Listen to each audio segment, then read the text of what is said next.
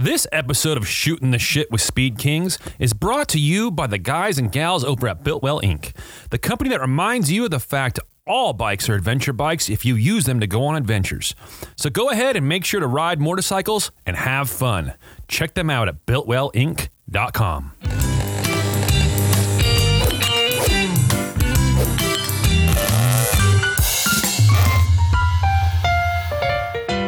What's up, good looking? How you doing? Good. How are you? Good. You missed You it. know. We, we were all sitting here talking shit about how you you're already late. Yeah, I'm, I usually am. Yep, yep. That's how you You roll, though, huh? You got to be at least one minute late to roll in. Yeah, you got to build anticipation. You know what I mean? got to make sure people are waiting on it. If they ain't anticipating it, it ain't worth anything. Right there, you go. I like that analogy. What do you got going on? Ugh, fucking just waking up. Baby's over at grandma's house, so Yeah. I didn't have to deal with her this morning. on Yeah. the podcast. Nice, nice. How's she doing?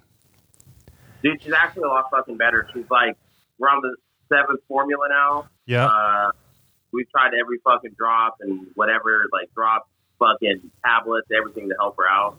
yep. None of that made a difference, but on her seventh formula, she's like 75% better, which is fucking huge. Oh, So, huge, man, huge. Um, Yeah. What do they call that again? I forget what they call that shit. What she has? Uh, call it. Colic, yeah, yeah. So, some, for some of you guys that don't don't know and have little ones, Jeff's little baby has colic, which my daughter had, you know, and so I know what you're going through, man. It's a that's a rough situation. I had to, we literally, uh, when my daughter was, you know, around the same age, we had to sleep with her upright. So uh, we had to sleep in a recliner for a year. And she, so, because Yeah. if she laid down, that acid and stuff would come out of her, you know, stomach and get in her throat and shit, and fucking, it'd be done. So, Yeah. Then you got a dance screaming the rest of the fucking night, you know? yup, yup, it's hard. It is. It's super fucking stressful. Anyone that's going through it, like, I wish you the best. Try this uh, formula. It's super fucking expensive. It's called Alimentum. It's Yeah. for uh, protein and allergy intolerance. It's fucking awesome. It's, Yeah.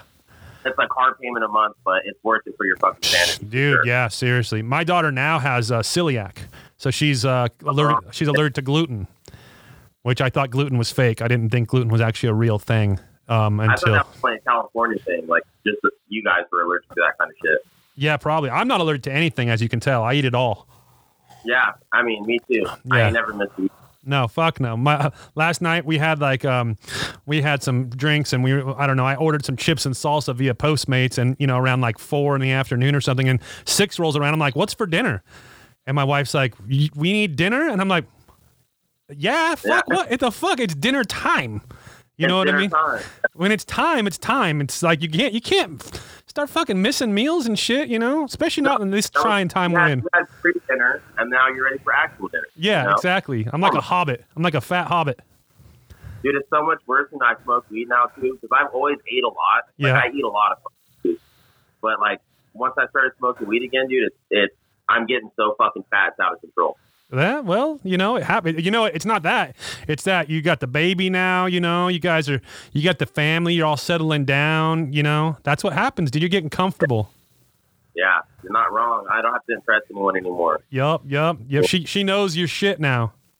She does. Yeah, She, she don't care. She likes the, the fat, hairy gut and shit. Dude. She's Yeah. into it. It's the weirdest thing ever. right. Yeah, Jeff, be hungry. That's gonna be your new name, Yeah, that that's the name she knew me by when she met. It was Jess Be Homeless or Jess Be Hungry. So right? Yeah, she. now she's fed me up. Yeah, she. You got a gem right there, man. She she got with you when you had uh, were living. Uh, weren't you living in her car at one point? Uh, I was living. Well, yeah, after everyone, that was the joke. I was actually living off the can minivan. Uh, so I broke up with my ex after being in that relationship for like nine years. Yeah. Uh, just decided like I'm not gonna wait to get on my feet. I was I was jobless and just being a bum at that point. So I put two outfits in the bagger and I fucking hit the road and said I'm just gonna fucking figure it out. So I was uh, I spent a couple months being extra fucking reckless, living in the fucking bagger. Yeah. And uh, I met her, and she's like, eh, "If you need somewhere to stay, I got a couch." And I was like, "Well, I ain't never slept on no bitch's couch, so we'll see how this works out." Yeah. I That- didn't sleep on her couch. That bed looks a lot more comfortable. Exactly.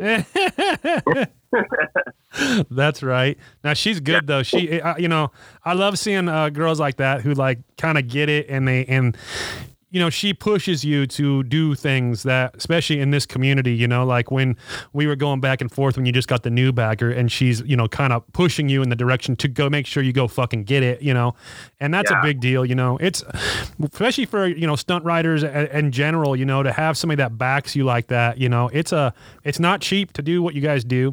It's not, um, you know, it's a, and it's passion driven. So, you got to fucking get after it and you got somebody in your corner not saying oh what do you got to buy now what do you need now you know that don't fucking help nobody do anything cool you know what i mean It doesn't, man. And she she was one of the big you. I mean, you and her pretty much made me buy that bagger. i'm just a bad influence Yeah, yeah, exactly. so I was used to you, you know, and I'm looking at her for an excuse not to spend the money. So I'm like, you know, it's expensive and such. She's like, all right, so when we go to Salt Lake grab this bagger? yep yep Like, like Steve said, it's the move. Like, what are we doing? And I'm like, fuck, dude. yep that's So, right yeah. She, she got me to the Dyna Days too after I fucking totaled the tan minivan. She's the one that drove me around, got me all the parts, drove me to Riverside when I was dying from the first batch of coronavirus two years ago. yeah yeah Whatever the fuck I had. right right I, now they, these guys they got so many comments going on right now they got me reading comments i'm not even listening at this point anymore Yeah, I, I I try to look down every now and then when I see like Holden or one of these. Oh, here we go. This motherfucker. white tyrone biggums with that beanie on That's why I had to put up a good fucking selfie just for this dude. I, he, he does so many photoshops to me, at least Holden has like a couple headshots. and He's a pretty motherfucker, you know. yep These are just uses like this same greasy ass headshot he took of me like when I was homeless. I'm like, well, I'm gonna put something up where I'm like not greasy at least, you know. Yeah, if Holden didn't have any all those fucking super shitty tattoos, he could probably be like a fucking uh, an Oreo model or something like that. yeah. I, uh, do you say Oreo model? Oreo, yeah. Yeah.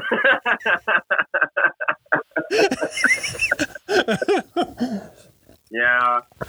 Oh man, how you liking that bagger right now? I know you have it. You just kind of getting moving on putting that thing together. But are you are you glad to be back on a bagger after getting rid of the bagger, then getting the Dyna, and now you're back with the bagger life? Yeah, I mean, I love this Dyna, dude. It's been the best Harley I've ever fucking owned in my life. The, I mean, you you know my history with bikes, dude. Like, Yep. I spent more time fixing them than riding them, and I rode the fuck out of this Dyna. Yeah. But the bagger, I mean, bone soft, riding it. The first day, me and Maddie went and cruised it over to Holden's house and like just around the around the fucking neighborhoods and shit. And it just felt like I was back at home, like I was on the right bike again. You know, Yeah. I just never had that same feel or connection with any of my other bikes that I did with the bagger. Yeah, that, that's actually I was talking to Holden yesterday, and he was saying the same thing about his bagger. You know, he he feels more at home with it. He feels more comfortable with it than the than the Softail that he had. So it's uh It's just such a good platform, though. yeah. I haven't even got to ride mine yet. I'm gonna try to. I- Hopefully, I'll have some things done where I can actually ride it this week. I'm I'm Yeah. I'm hoping for that, but it's uh excuse It's me. looking like a bad fucking build, man, for sure. yeah, I'm-. I'm just scratching the surface right now, man. I just like I'm waiting on a bunch of other parts like that are going to be some a little bit of time frame. So I'm kind of just throwing some stuff on it to ride it for now, but uh, pretty soon we're gonna take the tank off and customize the tank and do a bunch of fucking weird shit that I, I want to do. We got a lot of, lot of our own parts that we're working on too for it right now. So we'll be having mini floorboards. Buster, what's up, buddy? We'll be having mini floorboards. We'll be having, uh, you know, uh, rider floorboards. We'll be having our own gauge housings. We'll have all that stuff here done soon. I think a lot of it's coming this month too. I can't fucking wait. And I mean, the performance bag market is the future. the Oh, Harley definitely, You know what I definitely. mean? Like all these dudes that were spending a hundred thousand dollars to build a bike with a sixteen inch rear wheel and a thirty inch front wheel that couldn't, you know, you couldn't do a U turn on your fucking street. Yep. Uh, they got money to spend on cool shit. Oh yeah. And this is actually cool shit you can go out and have fucking fun on. Yeah, know? yeah. You know, it's a it's an evolution, man. It's a it's all motorcycles in itself. I feel is always an evolution of uh, of what's going to come. You know, um, I think it be as as us like uh, you know as we grow up and and hopefully you know most of us become a little bit more financially stable and things like that we're able to also get the other items that we wanted to maybe get you know? Um you know like for me i mean i started on a 69 ironhead that i got for 2000 bucks you know? And it's like and i just built up built up built up. And a lot of guys you know who started on sportsters and stuff and then they built up to the dyna you know and maybe going to fxr now or whatever. And then as you grow and get older and, and you're like, oh, you know, I just really want to ride. I think the bagger is the platform to fucking do it, you know. Not to mention, like for me, and I've said it before, I didn't even give a fuck about baggers. When you guys were doing baggers a couple years ago, I'm like, eh, whatever. I don't fucking care about them. Yeah, dude, that was everybody. Like, uh, Steve Bear got that fucking street glide, which is now a road glide. Yeah. But it was a bone stock 88 bike, and he ended up picking that up just to fuck around. And I hated my Dyna, dude. Like, I hated that Dyna I had at the time. Yeah. I couldn't ride that thing more than 80 miles an hour, and it was all over the road. And he was like, dude, the baggers were super stable. And I was like, yeah, I just, I don't know. Like, I don't know if you can have fun on a bagger. And he's like, you definitely can. And he let me rip his bagger around. And I was like, yeah, I'm buying one. I bought one the next day. Yeah. And, you know, this was over two years ago at this point. And we were ripping them around. And I remember, like, trying to get sponsored on that thing. And you were the only dude that was like, hey, I don't know if I really see it, but I got you. Like, you always Yep. had me, you know? Yep. And Yep. then a lot of my sponsors that I had on the Dyna were just like, yeah, we don't see a market for baggers. Yeah. And just fucking drop my ass. Wow. But I mean, That's- it put me in a better spot in the long run. Yeah, definitely. That's been the, I, you know, I've seen, you know, again, I, when I started in the motorcycle industry, I started in the big fat, um, big, you know, rear end 300 millimeter fucking chopper days in the early 2000s. And I worked at, Yeah. at the largest aftermarket frame manufacturer in the United States. And when the economy, well, it wasn't the economy, but when the market kind of changed and that guy didn't want to change what he was doing, that business shut down. You went Yep. from oh, uh, employing over 200 people working, you know, that shop was open 24 hours a day. And to, to now it's gone. It's fucking gone. Okay. Doesn't Everybody from that time knows what it is and what it was, you know, but it's gone. And it's, if you're not willing to change with the time, because motorcycles in itself to me have a shelf life of style. And I believed, Yeah. I thought the Dyna, FXR, this performance kind of stuff was going to end about five years ago. Um, but I believe that also that Instagram, social media is just keeping it so relevant and so in front of everybody's faces that I mean we could very well see this, uh, you know, for another twenty years and it's still here. But Yeah. there has to be an evolution of it in some sense. So we're going from you know hopping up the Dynas and the FXRs now, and we're moving into like the next platform that's going to make it happen. And I and Yeah. again as we grow up and blah blah blah, you know. I think it's just the the route for me. I literally I had one night, uh, you know, I don't know, about a month ago now, and I was I couldn't sleep. I have nights like that. I just had another night on like that, like on Saturday, where I just couldn't sleep. It doesn't matter what the fuck I do, I just stay awake. And uh, I was sitting watching some TV or something, fucking around on my iPad, and I just text Oaks at like three in the morning, and I'm like, I want a bagger now, and it Yeah. just like that, it clicked for me. I'm like, oh, it's time. And Yep. You know, two weeks later, I picked up my bagger, and now we're tearing it apart. And I'm I'm I'm so excited, man! I can't wait to ride it. And I can't, it's just it gets fun doing something different. You know, that it's it's it's Just like your softail build was so like Yeah. nobody had uh, softail with more than handlebars on it. Yeah, you know exactly. I mean? And you went all the way the fuck out with the softail. yeah. I believe the bad fucking bike. Yeah, I think we were one of the very first people to definitely get into the Softail um, platforms, you know, and and I love it. It's a great fucking bike. I mean, I couldn't see myself necessarily parting with that bike, but let's see what happens when I ride this. You know what I mean? Yeah, yeah. I don't know. I think I think you're gonna jump on board with it, dude. Like once you once you ride it and you like, I don't know. I think the the Softail is a great bike. The Softail is like a, a machine. Yeah, you know what yeah. I mean. But you lose you lose that feel for riding a Harley because it's so good.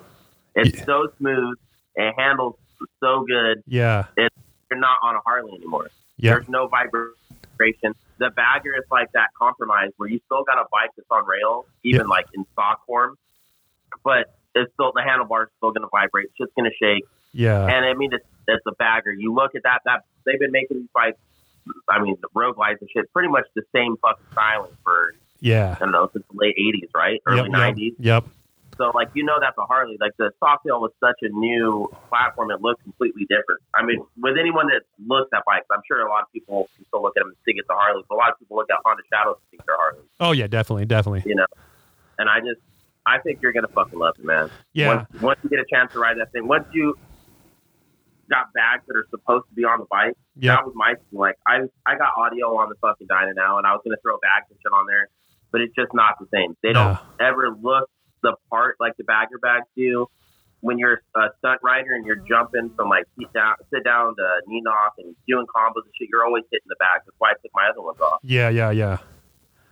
And But you're, and you're not feeling that with the bags that are meant to like you know with the with the road glides like that. You're not hitting the bags with your knees and stuff like that, or, or No, not gotcha. all. Like I don't know if that's just a personal thing, but I mean, Sea Bear too. Like he rides his bag, he has no problem transitioning from sit down, stand up, all that stuff. They're, the bike's just just long enough, like whatever extra little bit of stretch it has, if you have that clearance, you're not hitting it, Yep. and it's just it's just right. You know what I mean? Yeah. And it's it's convenient to have that fucking storage and a radio and a phone charger, especially when you're a little Instagram horn. You got to charge your phone up and oh, shit. Oh yeah. Definitely. Definitely. If it ain't for the gram, it don't mean a damn, right? Keep social media alive, man. Oh yeah, for sure. You know, it's crazy because you know everybody's kind of on this lockdown. I mean, and and I think social media has kept a lot of people sane. That's why we keep doing these. You know, we were doing the podcast anyways, but doing these live IG podcasts where, I mean, right now we got 48 people logged in with us. You know, and a lot of people on the on there talking shit for sure, which is awesome.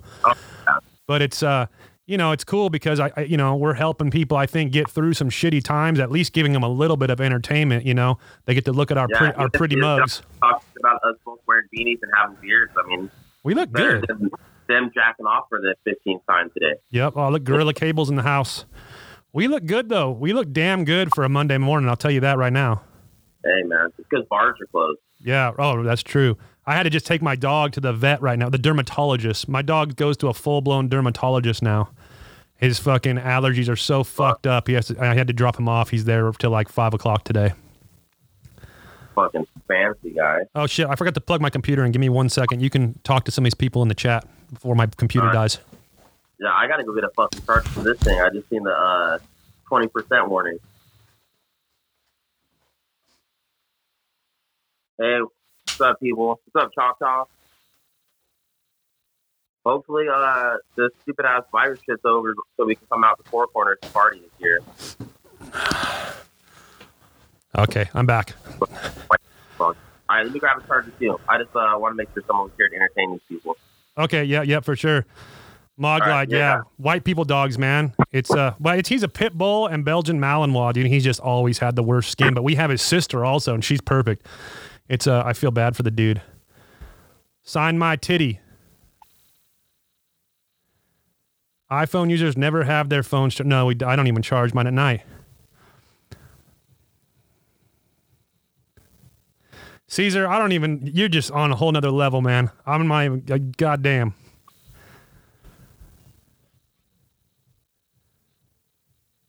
Bear trap stunt. You talking about four corners? I hope so. Four corners of shit. JG, you're the one of the most entertaining people I ever met in my life. I need to get you on here. We need to talk some shit. Dude, JG is one of my favorite humans to ever exist. Uh, I wish I could. I wish I got to talk to him and hang out with him more. Dude, I wish he just lived in Vegas. But I Shep. don't think it'd be for itself. What's up, Big Shep? God damn it. I'm trying to like position my uh phone on my speaking riser here. There you go. Lu- lu- You know, well, I can't even say your name. Lu- Lucas Azteca or something. I don't know. Um, I've never experienced the Dyna Wobble personally. I've watched other people experience it, but it's a it's a thing of sucks. yeah, it's multiple issues, not just like one thing that you can do and fix and it's good. Like I mean, you got to have proper maintenance. Neck bearings make a big deal. The tires can make a big deal. All that kind of Motor stuff. Motor mounts, you know, motor, um, you know, motor motor stabilization. So it's a it's a little bit of a thing. It can. I don't know if you have it. Sometimes you can get it gone completely, but at the very least, you can reduce it by fucking ninety percent with uh, proper maintenance and proper a couple proper things. If, yeah, I feel like if your dyna wobbles, there's like you said, there's a lot of things you could do to minimize it. But if you have a, a dyna that wobbles, there's no like getting rid of it. Yeah. If you, sometimes you just have a good dyna that rides really good, and, Yep. and like it might have a little wobble at 110 plus. Those bikes can be fixed. But if you're going 80 in your bike doing bar clappers, you're just stuck with that shitty bike. Yep. Yeah. I've been my Dyna, and, and, you know, has never. I've never. I, I kind of also feel like maybe a little bit of a weight issue, being that I'm the fucking, uh, uh, you know, for po- politically correct terms, I'm a big fella. Um, Yeah. But uh, I swear, man, like I've I've been in the same situations, running the same. I mean, you know, stuff. Even when I didn't have like the good suspension and stuff, I've never got it. And and I've seen people just fucking start wobbling out. I'm like, oh fuck! Like it's Yeah. it's scary looking, let alone to experience it. So I'm I'm also glad that I've never experienced that. Yeah, my my black bike before this black bike, the one before the bag, I guess the Dyna I had before the bagger was the worst.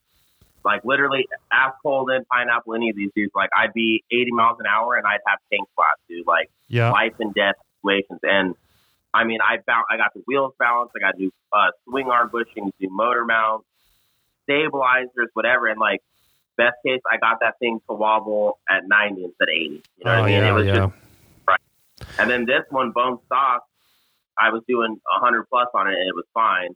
And then after I beat on it, some shit started to move around, but then with stabilizers and everything, it's locked back down.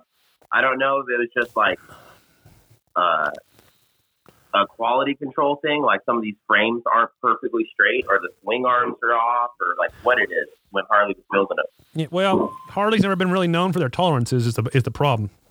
You know. Hey, you're not wrong. No, they've gotten better over the years, but fuck, man, you know, when you see all those fucking old bikes and they're like always leaking oil, it's not because they don't have brand new gaskets. It's because that shit Yeah. wasn't fucking straight, you know? It had fucking 60 thousandths of play, so it just leaked out everything it could.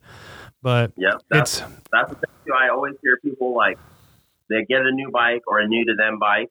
They're like, "Oh, I rode it around for a week and now it's, it's leaking oil." And I was like, "It's leaking oil or it's dripping oil?" yeah, And they'll send like a picture of this big in their garage of an oil spot. I'm like, "That just means it's a Harley." There's- yeah. It doesn't matter. They just all do that. They do, yeah. I, you know, it's it. You can get rid of that stuff too, but it takes uh some time on a grinding stone to fucking even some shit out, you know, and and Yep. you know, it's uh, it all depends on how deep you want to get with that kind of situation. I even, I mean, I, I my Softail has a, a drip out of one spot, but I think it just needs a new um, uh, derby cover gasket, and that's really the issue there. But beyond Yeah. that, you know, it, that one's been pretty solid. My Dyna right now is leaking. I think I cracked my uh, my fucking clutch cable's old, so I think I I drug my clutch cable too many times, and it's like leaking out of the clutch cable when it's on the uh, when it's sitting straight up. So I think I've Yeah. dumped out my all my fucking transmission fluid in that thing. so I haven't. Out of that fucking O-ring that comes out of the yeah, uh, either okay. that or the clutch cable itself. Somewhere it's leaking something, and I just haven't even fucking looked at it. You know, I'm just like, yeah, Yeah. whatever. It just I have one that was so bad, dude. Like I over I overfilled. I don't know if I overfilled the transmission, but I used some super heavy transmission fluid, yeah, like fucking ninety weight or some shit, right? yeah. And uh, I remember like Ninety. the Where you just fucking putting some cement in that bitch. dude. It was pretty much fucking like sludge, dude. It was it was thick, oh, but it was because like I drained the tranny one time and I just see metal shavings and I was like, all right, we're going heavier on this shit. yeah, and uh, I was just got it like hot, like out there doing like repetitive drifts and like rev limiter donuts and shit. And uh, I kept getting oil on my hand, and I'm like, "What the fuck is this oil?" Like I'm looking at my motor, my motor is spotless. There's not a drop of oil on it.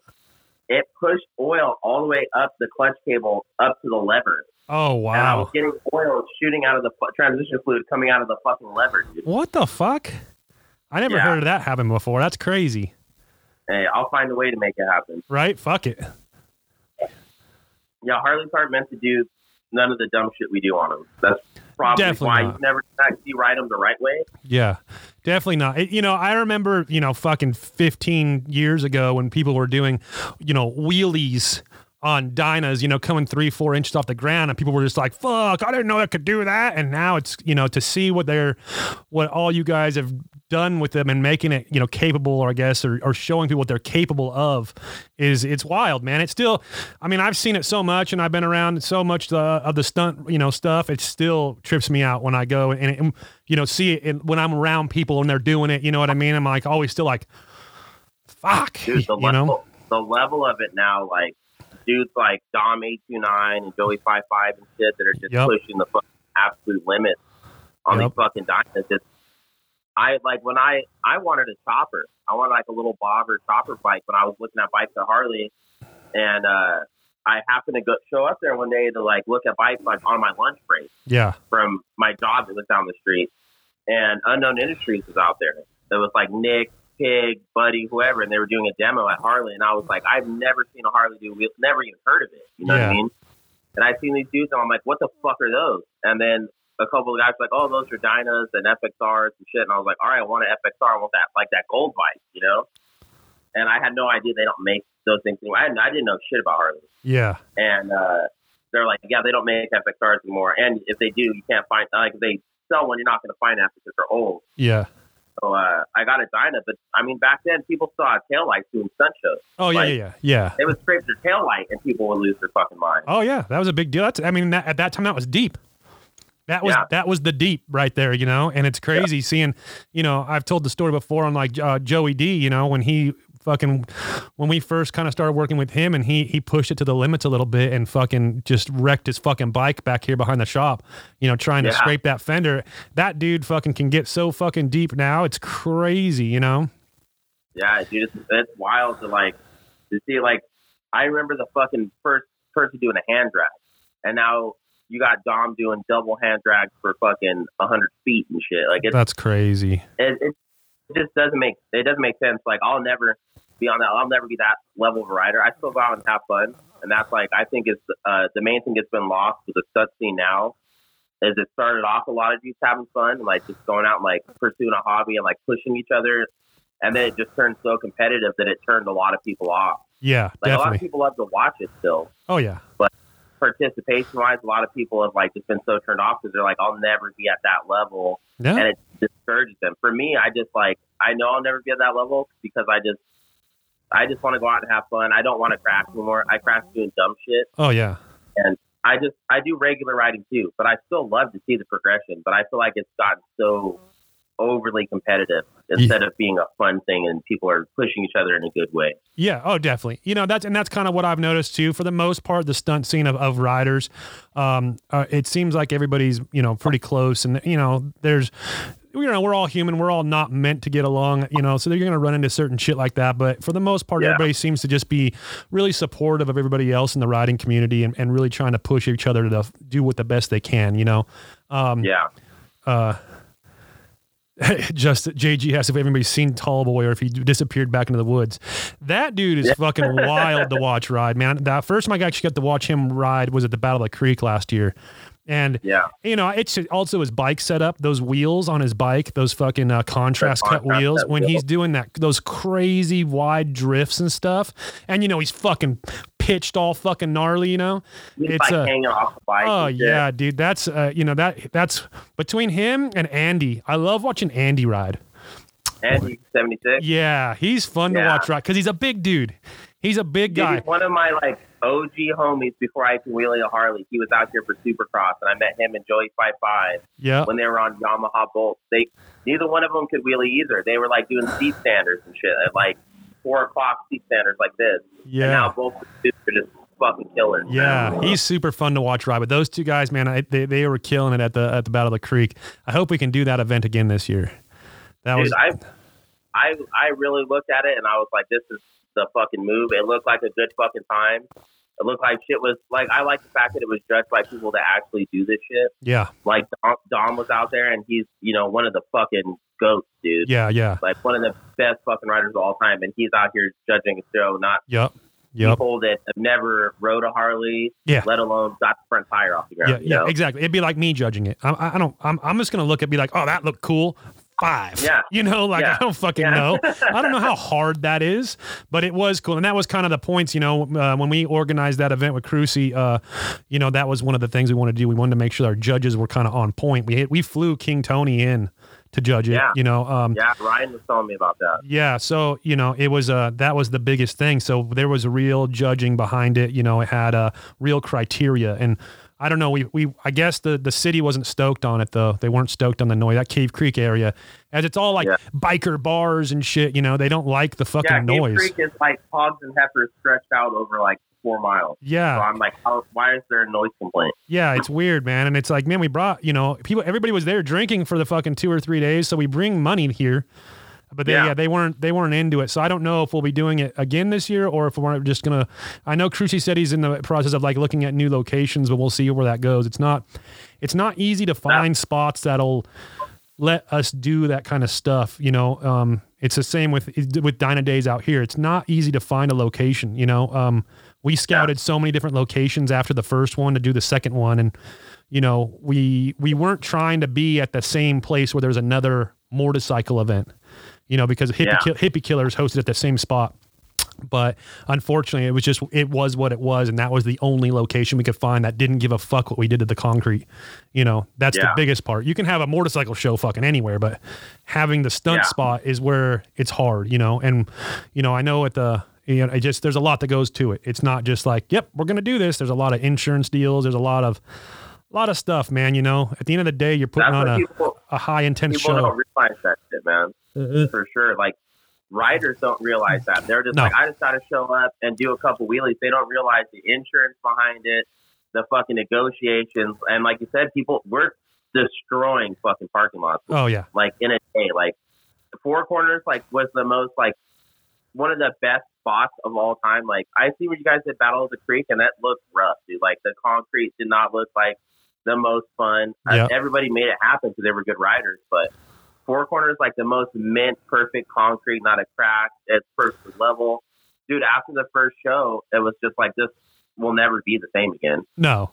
You know, Yeah, like I- this. We may have to actually French move stuff. it this year, if you know what I mean, because the concrete's still so fucked up from last year. Where are they moving it? Well, I'm just meaning like we need to move it over like fucking 20 Oh. feet or something because that con- Yeah. that concrete's still fucked up, man. I guarantee it. Yeah, oh, I, I know. Yeah, they're not getting that shit. There's what two years of three bikes burning tires, like Yep. literally burning off till they pop multiple times a day. Like that, that lot repays with forever.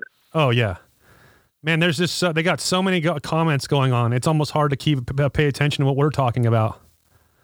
Oh, there's Chef. What's up, Chef? Yeah, Chef's been on here, killing it. Hey, Victor. Choctaw, JG. Damn, dude, I know like almost all these motherfuckers. Thank you guys for supporting and like following my shitty stuff. Yeah. That's super rad, you guys. No, White people, I just now seen that. so you didn't. You White didn't even go. talk deep stuff. Y'all, you didn't even go to Four Corners last year though. So you excited to ride again this year? dude, I'm, I, I, like I told you before, I wasn't, I was gonna hit you up and be like, hey, I don't know if we're riding Four Corners or you're interested in me riding it this year, but like I was gonna message you, be like, me and Maddie are going regardless. Yeah. If you wanted to go last year, like whether I'm doing a show or not, just because that rally is so fucking good. We were like, we're gonna show up to this fucking rally and like either just hang out and support or like participate. Either way. Yeah. And then you literally, like, I was telling Maddie, like, I got a message Steve today. And then you messaged me, like, are you interested in riding Four Corners this year? And I was like, well, I was going to ride out there, but probably not anymore if I'm going to be doing sun shows. I'm not trying to put those miles on the bike and hope Yeah. it makes it back home. Oh, for sure, for But, sure. dude, It's gonna be Best good. time of my fucking, best time of my life was Four Corners motorcycle rally. Yeah. Like, I- I, can't, I can't advocate enough for that fucking shit. Yeah, no, it's one of the it's one of my favorite shows of the year now too. I mean, uh, I didn't go to the first one that you guys rode at um because I was out of town, but going last year, and I think you know I, I was able to kind of experience the event, not just stick in a stay you know be stuck in a booth. So you know I was riding around and I it, I kind of used it as a little mini vacation, and it was fucking amazing. And you know got to ride around Colorado a little bit this year.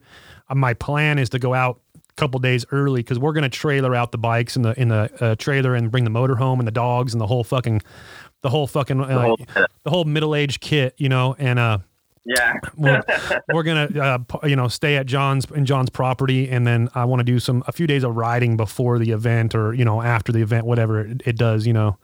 Um, That's my thing here. Is like I missed out so much the first year on like the actual riding, yep. just because like we we partied so fucking hard the whole time we are out there, dude. Like we barely were alive to do the sun shows, and like this year, I want to like actually see some of the sites that Durango has to offer and do some of the riding out there. Like me and Maddie want to fucking cruise the Million Dollar Highway and do all that, and like actually see what they have to offer versus just riding in a parking lot like I do anywhere else in the United States Yep. and like being completely hungover. Yeah. Not to say that I won't be fucked up and hungover and Yeah. all that good stuff. But Yeah. I mean, you guys got to see the the sun set and the sun come up every fucking night, so there you go. Usually we were up for all of that to happen. That's what I mean. Holden, the first year we were there, we got there on Friday. Was it Friday or Thursday we got there? I think we got there Thursday night. Yeah, Thursday night. And uh, me and Holden didn't go to sleep until Sunday around 6 p.m. We were awake, like literally didn't take a nap for Yeah. almost three days. Oh, when I was there this last year, I, I I was um I'm you know I'm not really I haven't been really drinking a whole lot, and at that time I wasn't drinking any, so I'd actually Yeah. be going to bed around 10, 11 o'clock at night, and I'd be waking up at six in the morning to go do some shit or whatever, and I'd be walking out of the casino, and Holden's just out there in the in the parking lot like hiding places or like just standing in weird areas with a beard. I mean, not with a beard, with a beer, and then he'd like come up to me and be like. Save me, and I'm, and like, I'm just like Jesus, guy, go get some fucking sleep, man. But Yeah, it, yeah, we were up for like three days straight, and like everyone, I I don't know, we just had shit to prove because we're from Vegas, so we just had to like put everybody's dick in the dirt and like show like how we do it out here. And uh, by Sunday, dude, we were so tired. It was after the very last show, or like five, five or six o'clock. We were like, "All right, what are we doing?" And everyone's like, "Oh, we're going to the pool. We're doing this. We're doing that." And JG had a whole pool party planned and stuff. And he, I mean, he got to drift people to come. And me and Holden were like, "Yeah, cool." So we got the room, my room key, got the other room key from the kid that was like hanging out in my room, got it from him through threw it away. Me and Holden go in there, lock the deadbolt, fucking hide the room key, and he laid in one bed, I laid in one bed. We're like, all right, good night, love you, we're going to sleep. and we slept until Monday morning when we had to fucking leave, dude. Like oh man, people were on the court. We shut our phones off. We're like, I don't give a fuck. We got to go to sleep. We're gonna die. oh yeah, you have to after a certain time, man. When you when you've been so sleep deprived and fucked up, you gotta fucking either that or get some meth. You know, one or the other. Dude, speaking of meth, I mean, I don't know how crazy you want to get on this podcast. I don't give a fuck. this is some real All right, shit. cool. I didn't think so.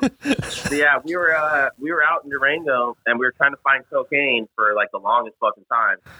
And I guess in Colorado there's just no cocaine. It's just they got mushroom. Like we're like, hey, do you know where I can get some? You know where the party's at? You know? Yep. They're like, I got mushrooms. We're like, no, we don't want mushrooms. We want like cocaine. They're like, yeah, I got I got LSD. I'm like, what the fuck is wrong with you guys out here? And uh, eventually we're like asking people, asking people, and then uh, what the fuck was it? Like JG and Holden around this fucking weird ass like meth chick, right? Yeah. Like I, I knew she's a meth chick because that's just like where I grew up. It's like in a meth house. Yep, so I yep. just I can just smell it on her. Smell, and you can smell. Holden's like this. Yeah, Holden's like this bitch says she has something, and I was like, all right, what do you got? She's like, I got that glass, and then Holden looked at me like. You know, like shrugged, like I don't know, we're doing it, and I was like, "Fuck it, just get it, dude," because we could, we couldn't find fucking coke, man. Like, and we we had sun shows to do the next day. Yep. Yep. This is the way it is, And- though. I mean, that's the way fucking. Yeah, oh, I mean, You know. Colorado shuts down, dude. Like it was that was another thing. I'm from Vegas. There's no last call. Everything just keeps going. Yep. you know? Yep. Every we were at like all these different bars, and then like it was like, oh, this one's closed, and we went to the next one, and they're like, all right, last call. It's like two in the morning, and things are closed down. Next thing you know, we're like in a speakeasy in a fucking mop closet, dude. Like we we. We figured it out, man. We figured it Durango out. It was a good fucking time, Yeah. but That's Harley's, man. That's Harley's Yeah. right there. You know, it's uh that's a wild story. I mean, you've told me that story before, but I just let it ride because I wanted everybody else to hear it because it's fucking funny. Yeah, I know. I know you've heard it, but I'm like, the Gram needs to hear it. They need to show up to Four Corners Motorcycle Rally this year. yeah, bring that snow though. Don't bring that glass. Yeah. Please bring some cocaine if you're going to Four Corners Motorcycle Rally this year. I promise you, you will double your investment because everybody out there on a Harley is trying to buy coke, yep. and all they have is fucking meth. Oh so Oh. bring somebody bring like an ounce. That's you know, because you're on that res, man. You're out there on the res. You probably got to go into Durango where it's like all bougie. You know what I mean? yeah, you, yeah. I'm pretty sure. Yeah, they got the I snow mean, there I'm- for sure. know, between Holden last year and then me beating up the fucking Navajo Nation the year before, I'm not sure how nice the Res kits are going to be to us anyways. They're not going to hook us up with shit. Yeah, I, I've I know like last year, um, you know, Holden got kicked out of the casino, and uh, I was just like, fuck, like because I had left the night the night he got kicked out, I had left, and Yeah. um, not that I was hanging out with him anyways. Like I said, I was a so I was being a sober, responsible, middle aged man, and fucking, you know, I boned out, and then I hear that he got kicked out of the casino, and everybody, you know, blah blah, and I was just kind of waiting for a phone call from somebody. You know what I mean? Yeah. To say something. I never heard a phone call. And I'm like, cool. I'm is what it is then. They must not We're great. Yeah, Yeah. we're doing good. as long as I ain't getting no phone call for something, like I, I don't give a fuck then. Like that's that's Harley's, man. That's the way this shit goes, you know? Like it's uh, we're gonna party and they're gonna do their thing, but we brought, you know, we brought a good show, we had fun and, and nobody got hurt, and you're gonna kick them out for partying. I mean Fuck, Yeah. you know, I mean, I've been kicked out of fucking hotels and shit too, but you know, you, I've been 86 from more places than I've been asked to come back to. So the good thing is you got kicked out of a hotel that you got for you know a sponsored hotel. that's fucked up, Colvin. Eh, no, no, I mean, I don't think it's a good thing. Fuck it, they're the ones who gave us the hotel room, and then you got kicked out of it. hey, we made them money though. People showed the fuck up and spent money in Durango, Colorado. That's for real. And I know last year was twice as big as the year we were out there. Yeah. Like Yeah, people, people were all over. Even Oaks was like, dude, I've had like a hundred vendors hit me up after watching your guys' stories. Like, we're gonna be there next year, oh yeah, and that was like one of the main reasons I wanted to like kind of see something I put all this effort into the first year. I want to see how big it was next year, and I missed out on it. yeah. I had a stupid baby, dude.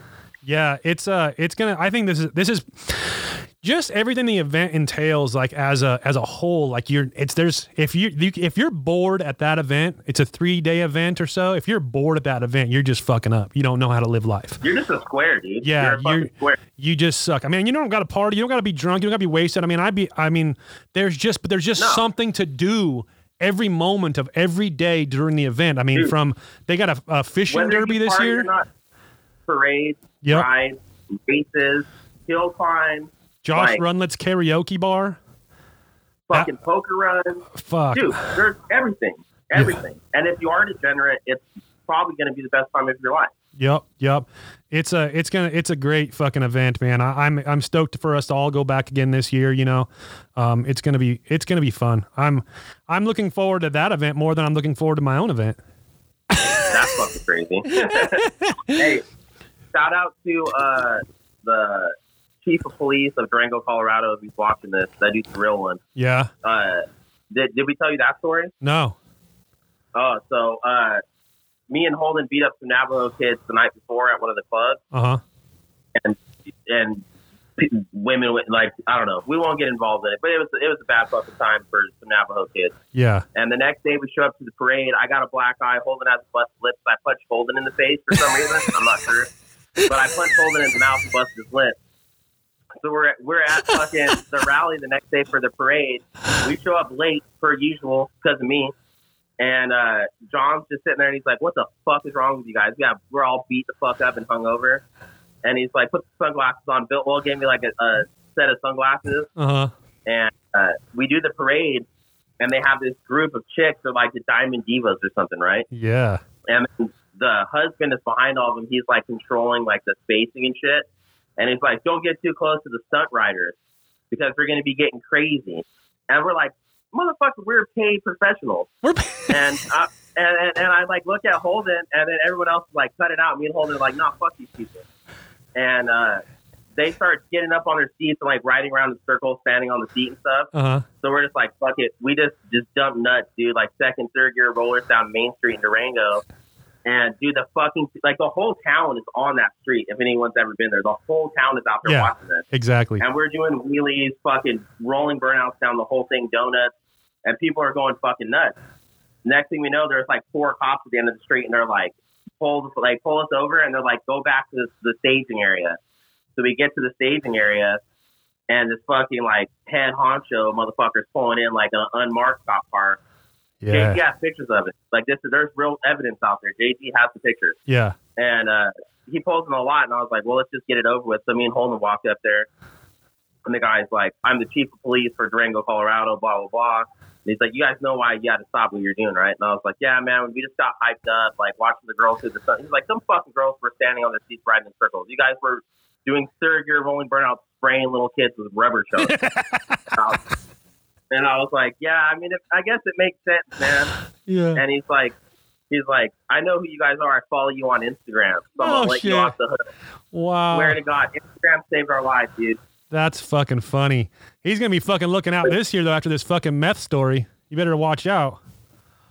Hey man, I'm gonna avoid the meth while I'm out there. But if he has anything in the evidence locker and he wants to hook us up, DM your boy. Get sliding them DMs, fucking chief of police. I know, I know. I don't know what his ID should be like, Chief of Police Durango or something, but Right? I should have got his actual name. But yeah, hit us up, dude, if you know where we can get anything. Oh man. Oh god. So tell us It's about. low, but that dude's pretty cool. Yeah, that's some funny shit. What else you got going? What else you got planned for this year? I mean, what events are you coming out to? What uh, or you just fucking basically, uh, kind of Yeah, on little I mean- little bit of lockdown with the baby? Kind of on lockdown with the baby, but I mean, if she gets any worse, we might end up just leaving her in a dumpster somewhere. Yeah, yeah. And, yeah. Start over. Yeah, but I mean, she's getting better. But Hit that reset. sure, four corners, Dyna Days, I'll be there. Uh, besides that, I don't know if Bill will throw us anything. I'd like to fucking get back on the road and like start meeting up with my homies in other states like I did before. Yep, yep. And I mean, I got a ride or die chick with me. She's down to do all that shit. We just got to find someone to watch the kid while we do it. Yeah, yeah. You're gonna get that little baby on a on a bike one of these days, or how's that gonna work for you with the little Oh, one dude. now? For sure, dude. Like that. I almost bought her a strider before she was born. Yeah, Me and Maddie, Maddie was 10 months pregnant and we were walking around trying to shake the fucking baby loose. We tried to fuck it loose a million times. Yeah, I yep. just gave her cramps. The baby never came came out. so we were walking around, and they had we went by like I don't know, like REI. That's what it is. I thought it was Copeland, but Uh-huh. uh, REI. And I seen these little Strider bikes. I'm like, let's go in there and see how much they are. And they're like 85 bucks. They were like on sale. I'm like, man, I'm gonna buy one of these right now. She's like, babe, she's not even like she doesn't exist yet. Why the fuck are we buying shit like this? I was like, oh, that makes sense. But I mean, I'm I'm already looking at 50s. I'm looking at fucking bicycles, those little Harley electric striders, all that Yup. shit, man. I'm ready. That's cool, man. Yeah, it, it, it's an active child. Yep. You know, you got sometimes you gotta get it in there early, man. So it's uh it's it's uh um so you gotta get it in there early because some of these kids, man, like my kids don't really have an interest. I try to get it early, but then went through some life changes and and there's just nothing my you know about it. They don't give a fuck. And I guess they maybe maybe always- they take it for granted too. They've been in it for for a, for a minute, you know. Yeah, I've I've always wanted it like my whole life, dude. I'd always see these kids with dirt bikes and fucking little go peds and all kinds of shit with little motors on it. And I was just a bro kid stealing people's razor scooters in the neighborhood, you know. Yeah. And I always just always wanted a bike. I never owned my first motorcycle until I was like 25, 26 years old Oh yeah. Yeah. when I started, you know. Yeah, same. I didn't get a Harley till I was 30. Um, that was when I got my first Harley. It wasn't it wasn't affordable. It, it's weird to me that all these like younger dudes, 19, 20, 21 and shit, um, they got fucking uh they have fucking Harleys and shit, but I you know, I don't know, I couldn't do it. I mean, I had a car payment at that at that age, but um I, there was no way. I don't know if it if it got more affordable now or shit just got easier or what the fuck, you know, what happened there. Also we're different because it's financing, dude. Like people, it's easy to go put a down payment on something and have a payment every month. You know what I mean? Yeah. Like that's never been my thing. I've never had a car payment. Uh, the only the only thing I've ever bought new or from a dealership was my fucking Grom, dude, and that's that's because the payment was like forty dollars a month. Yeah, yeah, yeah. I never. I wanted a Grom, but I, that could you imagine me riding a Grom? We should. Me and JG should get Groms. We could be like those fucking twins in the Guinness Book of World Records, fucking riding around on the bikes. Little monkey bike. You guys should do a cross country Grom tour, you and JT, Oh God, that would be that would be from amazing. Florida. Oh fuck that shit. I ain't going to Florida, man. Fuck Florida. Fuck. Florida. JG's got 34 different payments. He says, living that payment life. Fuck it. Hey man, cameras and shit are expensive. Yeah, and I'm sure I'm sure some of the habits aren't cheap either. He's probably financing some of those. Yeah. JG is is fucking straight killing it though. It's uh it's fucking cool to see that dude fucking doing what he does, doing what he loves and and really just climbing up that ladder. It's a that's a fucking rough grind what he does with the with the photography, especially these days with Dude, iPhones and shit. shit. yeah. It's uh he uh, you know, I'm so stoked to see him just he's going to be like uh, our generation's Michael Lichter watch. I don't know who that is, but Well, he's he my does. generation's. Yep, yep. He's killing it. It's uh it's, Yeah, it's he's a good dude. Don't people don't let his size fool you. That motherfucker's quick on his feet. He can jump out of the way of a bagger like nothing and watch me crash to a K rail. Oh, yeah. he's done it. I've, he's nimble. Yep. It's just never not, and it's never not a fucking a hilarious, funny time when you're with that dude. Like my Dude, fucking my real. stomach hurts and shit from, from from laughing when I'm around that guy. I love it. You know, it's nice to have those That's kind of people, I man. have work out once a year. Right? Seriously, seriously. Um, when I crashed my Dyna this last time doing that roller and got fucking fucked, dude. I like crashed. JG just walked up to me and hands me mushroom pills. He's like, "Here you go. These will help." And I was like, I think I have internal bleeding. He's like, Yeah, just go on a trip. You'll be fine. Wow, fuck it. That's what it takes, man. Hey, we're coming up Yeah, to that I'm hour mark Everyone's right now. Um, we're coming up to that hour mark right now, so IG Live's gonna crash on us. So why don't we Okay. uh, it, it just let everybody know we're gonna I'm gonna cancel this right now and we're gonna start a new one and we're gonna continue this conversation. Okay. All right. All right. One moment. All right. See you next This episode of Shooting the Shit with Speed Kings is brought to you by our friends at S&S Cycle. At S&S Cycle, proven performance is not some sort of empty slogan or marketing catchphrase, but a way of thinking, a mantra, and something we've practiced every day of every week for over six decades. That is designed, manufactured, and tested in the heartland of America. Whether it's on the road or off the beaten path, S&S Cycle is the first choice in power sports performance. Yeah, there you go. My shit way harder. Jeff's still gonna be late. Holden says. Yeah. hey, I was on time for this one. um, so what what do you got going on? I know you've been trying to get Maddie on a bike too. How's that going? Good man. We got her a little like uh, Kawasaki Z125. Yep. She was riding a, a Sportster around for a little bit, and one of our friends loaned us. Yeah. Uh, but then she got pregnant, so she stopped riding. Wizard. But- What's up, buddy? But now it's just like a process. We're just trying to get her back on the bike. She's been practicing on the Z with what little time we have, like just getting comfortable again. But eventually, a little Sportster build would be fucking sick. Yeah. Yeah, it's a good bike to start on. That's what Amy started on too. Her first was a 86 Sportster or something I got for cheap and and you know, got it going and shit like that and then uh from there I swooped Yeah. up uh, the Sportster she has now. I swooped that up in Vegas one night at fucking like 2 Yeah, 2 in the morning. But Thing's so fucking sick, dude. Yeah, I love that bike. It's been a good bike too, man. It's been a it's been a runner now, and and I, I keep working on this FXR right now. So it's I keep saying it, but it's getting close. It's getting fucking close, man. Yeah. I mean, Oh. that's gonna be bad as fuck when that thing's done. Yeah. I love the fucking. I love that fucking paint on that thing, dude. Yeah, it's it's cool. It's original. You know, it's it's uh it's smooth. It's simple but It's detailed. Subtle. It's yeah. subtle, but it hits, man, Yep. for sure. It's going to be exciting. I, I'm I'm I'm very excited to get her on that bike. I mean, she's been riding that Sportster now for like I think four years. So it's going to be exciting Yeah. to get her on this new bike. And she she every day like I, I'm you know obviously I'm fucking with the bagger, and she's like, well, what the fuck's going on with my bike? And I'm like, ah, fuck. So I was here Saturday working on her bike all day. You know, um, right now I'm in the Yeah. process of making a custom. Uh, I got to make a an exhaust bracket for the pipe we're running because since we're running the hydraulic transmission cover, it doesn't mount up. Okay.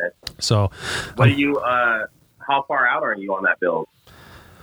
dude, not much. There's a, I got to button up like five wires, you know, like I'm waiting for my Race Tech shocks to come back because I had some uh, Race Tech remote reservoir shocks built for it, but I told them the Yeah. wrong length in the line for the reservoirs.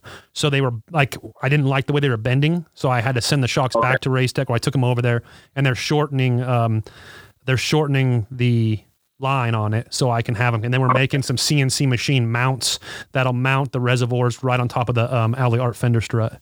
So Nice. waiting on that. Um, but man, for the most part, it's it's like so fucking close. You know, like uh, just some little tiny things. You know, um, is is all I'm I'm waiting on, and I think we're gonna be able to do f- first fire up here real soon. That's fucking sick, man. Congratulations to Amy. I'm sure she's gonna be stoked when that thing's fucking on the road. Yeah, It's dude, building building bikes is the most like stressful shit in the world. Like, it is. I mean, you're doing real builds. For me, I'm just like, dude, if something's taking like six hours too long to show up, I'm losing my fucking mind. So I'm sure with her, over the period of like months and months going by, I have to be like, she has to be getting fucking anxious. Oh yeah, and I've been working on that bike for uh, going just over a year now, I think. Um, so, uh, you know, it's but but not that I've been working on it every day for you. I had months where I didn't touch it. You know, just sat there. So I mean, if I Yeah. if I combine the time, I mean, maybe I'm in it around five months ish. You know, of actual real time. Um, Yeah. but again, and it's also the first frame up build I've ever done. So it's a, been a huge learning experience. And I have no, I don't really know anything about FXRs. I never had one. Yeah. So it's, uh, I bought it when it was already in pieces. And you know what I mean? I fucking, uh, Yeah. It was a fucking. Just uh. Caesar's fucking comment. Can you CNC Jeff some new front teeth and fix the gap? this this fucking guy, man. Oh, he's the worst. I had to stop following him. I love you, Caesar, but I had to stop following you because your shit's just too much, man. It, it just it puts me over the edge. Dude, he's fucking relentless, dude. I uh, Maddie posted some shit the other day. She's like, "Oh, my boyfriend's so hot" or whatever. And this nigga like screenshot and zoomed into my teeth. And I'm like, just like talking shit. I'm like, this motherfucker. And, and for some reason, Maddie likes it. I don't give a fuck about my teeth. I do want to get a couple like, I want to get like these two gold or something. There you go. Do But, it. But I mean, I don't know with this pandemic going on if anyone's trying to like cast some teeth and make me a couple gold ones. But Fuck, you might get it on discount. I'm about ready to go Hey. fucking. I'm ready to go see who's selling some shit for cheap at the fucking you know car lot and shit. Yeah, You know? when I swooped when I swooped those the bagger up, I got my buddy Donald that 03 to have the Thunder Stars on it. Oh, I know. I want those And- Thunder Stars. I tried to swoop those Dude, ones you sent me last night. They're already gone. Oh, really? Yeah. Dude, they were so fucking cheap. I can't believe that they were. What, they're 700 bucks shipped or some Oh, crazy shit. Yeah, I wonder if it was a for a wide glide though. That the you know because the wide glide Thunder The Stars. 21, yeah. Yeah, it was probably. But I'm, I have a 21 wi- uh, Thunder Star that my buddy's machining down to fit the mid glide right now. Yeah, So- that was that was like that 21 that I uh, you got off of me. It's hard to find a 21 that's made for a, a narrow glide front end. Oh yeah, you know? that's why I had to get those from you. They had, Yeah. I just I I put them on the chopper and then I found that 21 Thunderstar, so I'm putting that on the chopper. That's why he's machining it down, and then uh, I'm Yeah. just keeping that set that I got from you. I don't know, it'll go on something one day, but yeah. I got Put 'em on the those wheels were so fucking sick, dude. yeah, I got some wheels coming for the bagger. They should be here Wednesday. Uh, Coastal Moto. You ever heard of that brand? Yeah. Yeah, Yeah. so um, I'm doing uh, some fucking chrome five spokes, and it's uh, doing an 18.55 on the rear and a 19.3 on the front. But they're also sending me a 21.3, so I'll have the option to run either one on the front. But I'm pretty sure 19 is where it's at for me. Yeah, I, I, the baggers need a minimum. Like, I have that 16 inch wagon wheel on the front of mine, and I just, it just always like bummed me out seeing that yeah, wheel. yeah, yeah, yeah. Uh, this, this one I got uh, one of those Talon uh, 19 inch off, like one of the newer baggers, like what you have. yep. And uh, I'm gonna run a black 13 spoke in the back, so I still have matching wheels. But I would do, I would love to have fucking 2118 set up. Like it just, Yeah, it just looks nasty it does. but it's not it's not a real performance thing so Yeah. much. You know, it's kind of like take away from that. It's yeah. more aesthetic. It looks good, Yeah. but I, I think for me, like the performance part, like the performance look that I'm going for, the, I, I, on the bagger, I'm trying to go real aggressive um, look, and I think that needs that that tire. It needs that 19 inch tire on the front. That meat, Yeah. extra meat. Exactly. And that was the thing I fought with my Softail because I have the uh, 17.55 on the rear of the Softail. When you get into that size, you can only really run um, street bike tires, you know, sizing for the most part. And so I had a, um, I had a, a 180 uh, 55 on the rear, and it, it was just like when I took the leather pros off, the the thickness of the tire, it looked like you know a fucking car where it just got some electrical tape around the Rubber rear. band. Yeah, and the biggest Yeah. sidewall I could find is a 60, so it's only a little bit bigger, but fuck, it made a huge difference when I swapped out that tire. You know, Yeah. it gave it, it just gave it that bigger fucking feel to it, and it looked way better. And it's hard when you get into that nitpicking aesthetics, man. Like it, it's, you know, I buy shit all the time for these bikes, and I put it on and I take it off. You know what I mean? Yeah. and it's like, nah, it don't work. That don't work. It doesn't. It doesn't flow. It doesn't look right. You're just fucking. You know the details though. It's all those things, man. You got to when you you know, gotta Dude, gotta it's- level it's up. crazy. You know. like you could buy the same kit you've seen on another Dyna. Like you got a Dyna, an 01 Dyna, you see another 01 Dyna, you buy all the same color, shit, same height parts and all that. You put it together and it just doesn't flow right because the paint's different or one. Uh, you have different color like covers on your motor and like it Yep. just throws everything off. Yep. You know? There's a there's a lot to it, man. And, you know, it's you can see a lot of people out there, you know, that are just throwing fucking shit at the bike, you know, um, and not giving a fuck, you know, and and it's it's an interesting time with Instagram and shit, and people are like, oh, this this thing's fire, and I'll look at the bike and be like, no fire, No, nah, that shit's No, no extinguished. fire. Yeah, no fire. you know, but Fire's you know, out. it's but it's all you know. If the person likes their bike, that's all that matters to me. I don't really give a fuck. I, I just, I'm super, Yeah. I've become more and more like where I'm nitpicking every little fucking detail because that's, the you know, where, where it's, I'm trying to just keep moving up the fucking ladder of putting these things together and, and making them look proper, you know? And, you know, again, people may not like the bikes that I do. That's kind, that's fine. I don't give a fuck. Fuck all y'all. Yeah, I mean, just like you're saying with the fucking lines on your remote reservoir shocks, you're just like they bend too much. Yeah. I got to shorten these. You know what I mean? Yep. Like it's it's that fucking serious sometimes. Yeah, and it was funny too because you know uh, Race Tech doesn't sponsor me or anything like that. You know, so I bought the shocks from Race Tech and would put them on the same day I received them from them.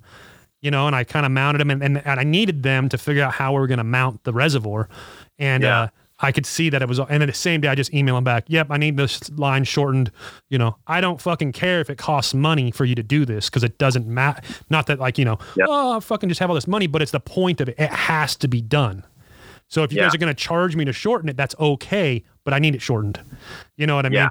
And I don't know. They still have them right now. I don't know what's going to go on. I, you know, I know they're working on them or whatever, but it's just the little details that has to be done because if not, you'd have the it would go like that, you know, and it would look fucking stupid. Like you a know? fucking inform. On yeah, exactly, exactly. And it's that little thing because if I know if I walked up to the bike, no matter how cool it was, like the, they're mounted on the struts and stuff, like I've done on a Dyna, and then I see the line, I'd be like, "Mm, eh, good, good Yeah. idea, bad execution. You know what I mean?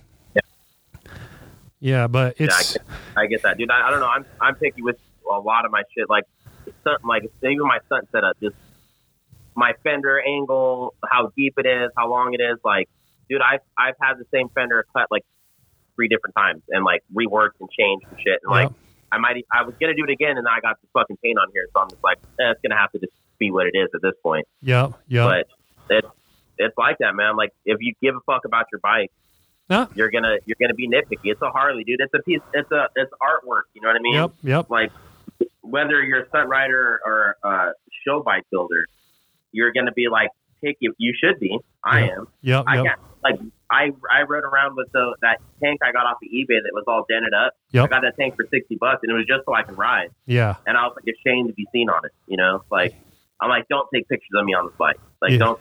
I don't want videos of me like on this thing when it looks like this. right, It's just right. it's just not okay. Yeah, Spo- Brent from Spokane or Brent, aka Spokane Speed One, he just asked if uh if we if we think that the stunt bikes need to be set up, you know, all proper and perfect. But I don't know. I have I have two uh, opinions on that. I feel when people are learning and stuff, you know, and crashing, fucking run it, man. Because you're why don't waste the money. Run it. Break everything you need to break to get to the point where you're like, okay, I've, I've crashed once this year. You know what I mean? Like I, I've ridden fucking 360 days out of the year and I've only crashed once. You know, get to that level and then fucking make it look however you want because, you know, a lot of the guys that have, you know, we've helped with stuff, you know, come through here and, and it gets, you know, it gets idolized. People put people on pedestals and shit like that. And they're like, oh, you know, again, with the, and he, he mentioned the unknown bikes. It's like, yeah, their bikes are great, and those fools don't drop them. You know, may- maybe they do every Yeah. once in a while, but you know, the reality of it is they're not out fucking dropping them every day. So Yeah, they and, can. and those those dudes too have been doing like no, nothing against any of them. Because I'm actually friends with a couple of the dudes, Yep, but they have their show figured out. Yep, they exactly. do the same tricks. They do routine. the same tricks every NASCAR race that they're booked at, every monster event Yep. they're booked at. Uh, they do the same stuff. They're used to that routine, and they got it nailed down, so they can have their shiny bike now. They're But on if you're trying to autopilot. yeah, if you're trying to progress and learn and get better, you're gonna have a rougher or beat up bike. Like Yeah. like me with my Dyna now, the way it's set up and painted, I'm not gonna push the limits on that bike. That's what the bagger's gonna be again. yeah, But that I'll stick to what I know and I'm comfortable at, and I I people are stoked on it still. Like I don't need to be doing double hand drags on that bike. yeah, It's a cool fucking bike. I'll I'll push the limits on something else that doesn't have that time and money invested into it yeah. yet. Exactly. You know? Exactly. And then, you know, you'll get to, you know, everybody who wants to and is willing to put in the time and fucking blood, sweat, tears into fucking stunt riding will get to a level where they're like, okay, you know, again, I'm good.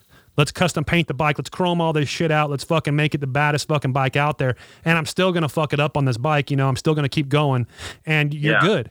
But it's, you know, too many Yeah. guys, it, it, just gets too idolized, too, too much put on a pedestal to be like, my bike's got to look like this. It's got to be this badass bike. And then you do all this shit. I mean, you, even the, this, this Dyna that you recently, you recently had it done. And I mean, you know, you're a good fucking rider, but you went out, you fucking hit something shitty and you put it down and you fucked it up. You know what I mean? Right after it was all put together. You know what I mean? Just, just like Yep. that, you know, um, It's, it's, inevitable, dude. It's It is. inevitable. You, you even even riding comfortable, like you have your routine figured out. You have your set tricks that you know that you're you like to do. yep, it's inevitable. It's gonna happen, dude. The the best fucking riders in the game. There's always a chance, like like that rolling burnout. You get hit a rock, you get hit gravel. You could fucking put your bike down. It could be a bike malfunction. You could Yep. be doing a wheelie, your rear master cylinder goes out, and then you're just Done. and you're just deciding how bad you want to fuck yourself up and how bad you want to fuck Oh, your yeah. bike up. You can come across You know? a painted stripe in the fucking, uh, you know, on the road and fucking slip out. I mean, I've done, I did it once in Vegas. I came out to Vegas uh, for Gringo's ride, the first ride for Gringo. Remember, we came Yeah. out there and uh, it was raining that night. Remember, it was raining that Friday night, and uh, we were Mm-hmm. at we were at Hogs, and I'm like, I'm gonna take my bike back to the hotel and I'm gonna walk back just so I fucking had it put, you know, put away. And I remember, you know, I'm I'm at a fucking stoplight, you know, fucking, and I just go to turn left. I didn't just a normal takeoff, and that fucking concrete in Vegas got super fucking slippery and just spun me out. Just like not that anything happened to my bike because I was going so slow, but it's just the point. Like, fuck, dude, it don't take much sometimes. Like, I almost dumped my Softail one day getting on the freeway. No rain, nothing, but that fucking my wheel hit that fucking goddamn painted arrow in the road so perfect. It just went whoosh. And it, Yeah. dude, it almost put me fucking down. I was, I, Yeah. my butthole puckered hard, man. You know, Yeah, it doesn't. It doesn't, and it it doesn't take much. Like you said, even normal riding, it's inevitable that eventually you're gonna at least drop your bike. You might like might be a minimal crash that's gonna happen, but when you're going out there and like whether you got those tricks nailed or locked down or not, yep, and you're comfortable, there's always that small one percent chance, or even less than one percent, that the bike can malfunction. There's an imperfection in the road, yep, uh, fucking whatever. Uh, There's so many things that can go wrong that eventually it doesn't matter. Like even Holden's purple bike, when that thing was, he had that shit locked down to ride lots of new shows, and he was at what was it Riverside Harley or, or Choctaw. Wade, and he put it down and there was gravel and he couldn't stop fast enough. He still stopped, didn't crash, yep. couldn't stop fast enough and hit his front fender. You know what I mean? Like shit like little shit like that can happen and your show bike is no longer a show Oh bike. yeah. I always say if I drop the bikes that I've done um, now, like like if you see my ramp for the fucking van, I have this fucking crazy huge ramp that I can ride bikes my ramp, and they're like, "What do you need this giant ramp for? Why don't you just get a dirt bike ramp?" And I always say, one, I fucking suck at life, so I fucking do stupid shit, and two, if I drop my bike. At, I guarantee it's going to be at least a thousand bucks, you know, which is more than the ramp cost. So I, I don't have to worry about it, you know? And it's, uh, I just have that kind of luck sometimes where I'm like, do, do, do, fucking dirt, you know, fucking shit's on the ground all of a sudden. I'm like, oh, sweet. I worked. I worked with my buddy. He got a Concord Purple O2 Road Glide. Right, Uh huh. first time I ever seen one. First time I ever seen a Concord Purple like bagger. Yeah. And he had me work on it. Like I did bars, risers, exhaust, chain kit, shit like like basic shit. And I covered that thing with towels every day, like Oh, yeah. just to make sure nothing got dust on it, nothing got scratched, his pool got dropped on it. And uh, I drove it home to his house in my Ranger, and I had one of those little motorcycle ramps.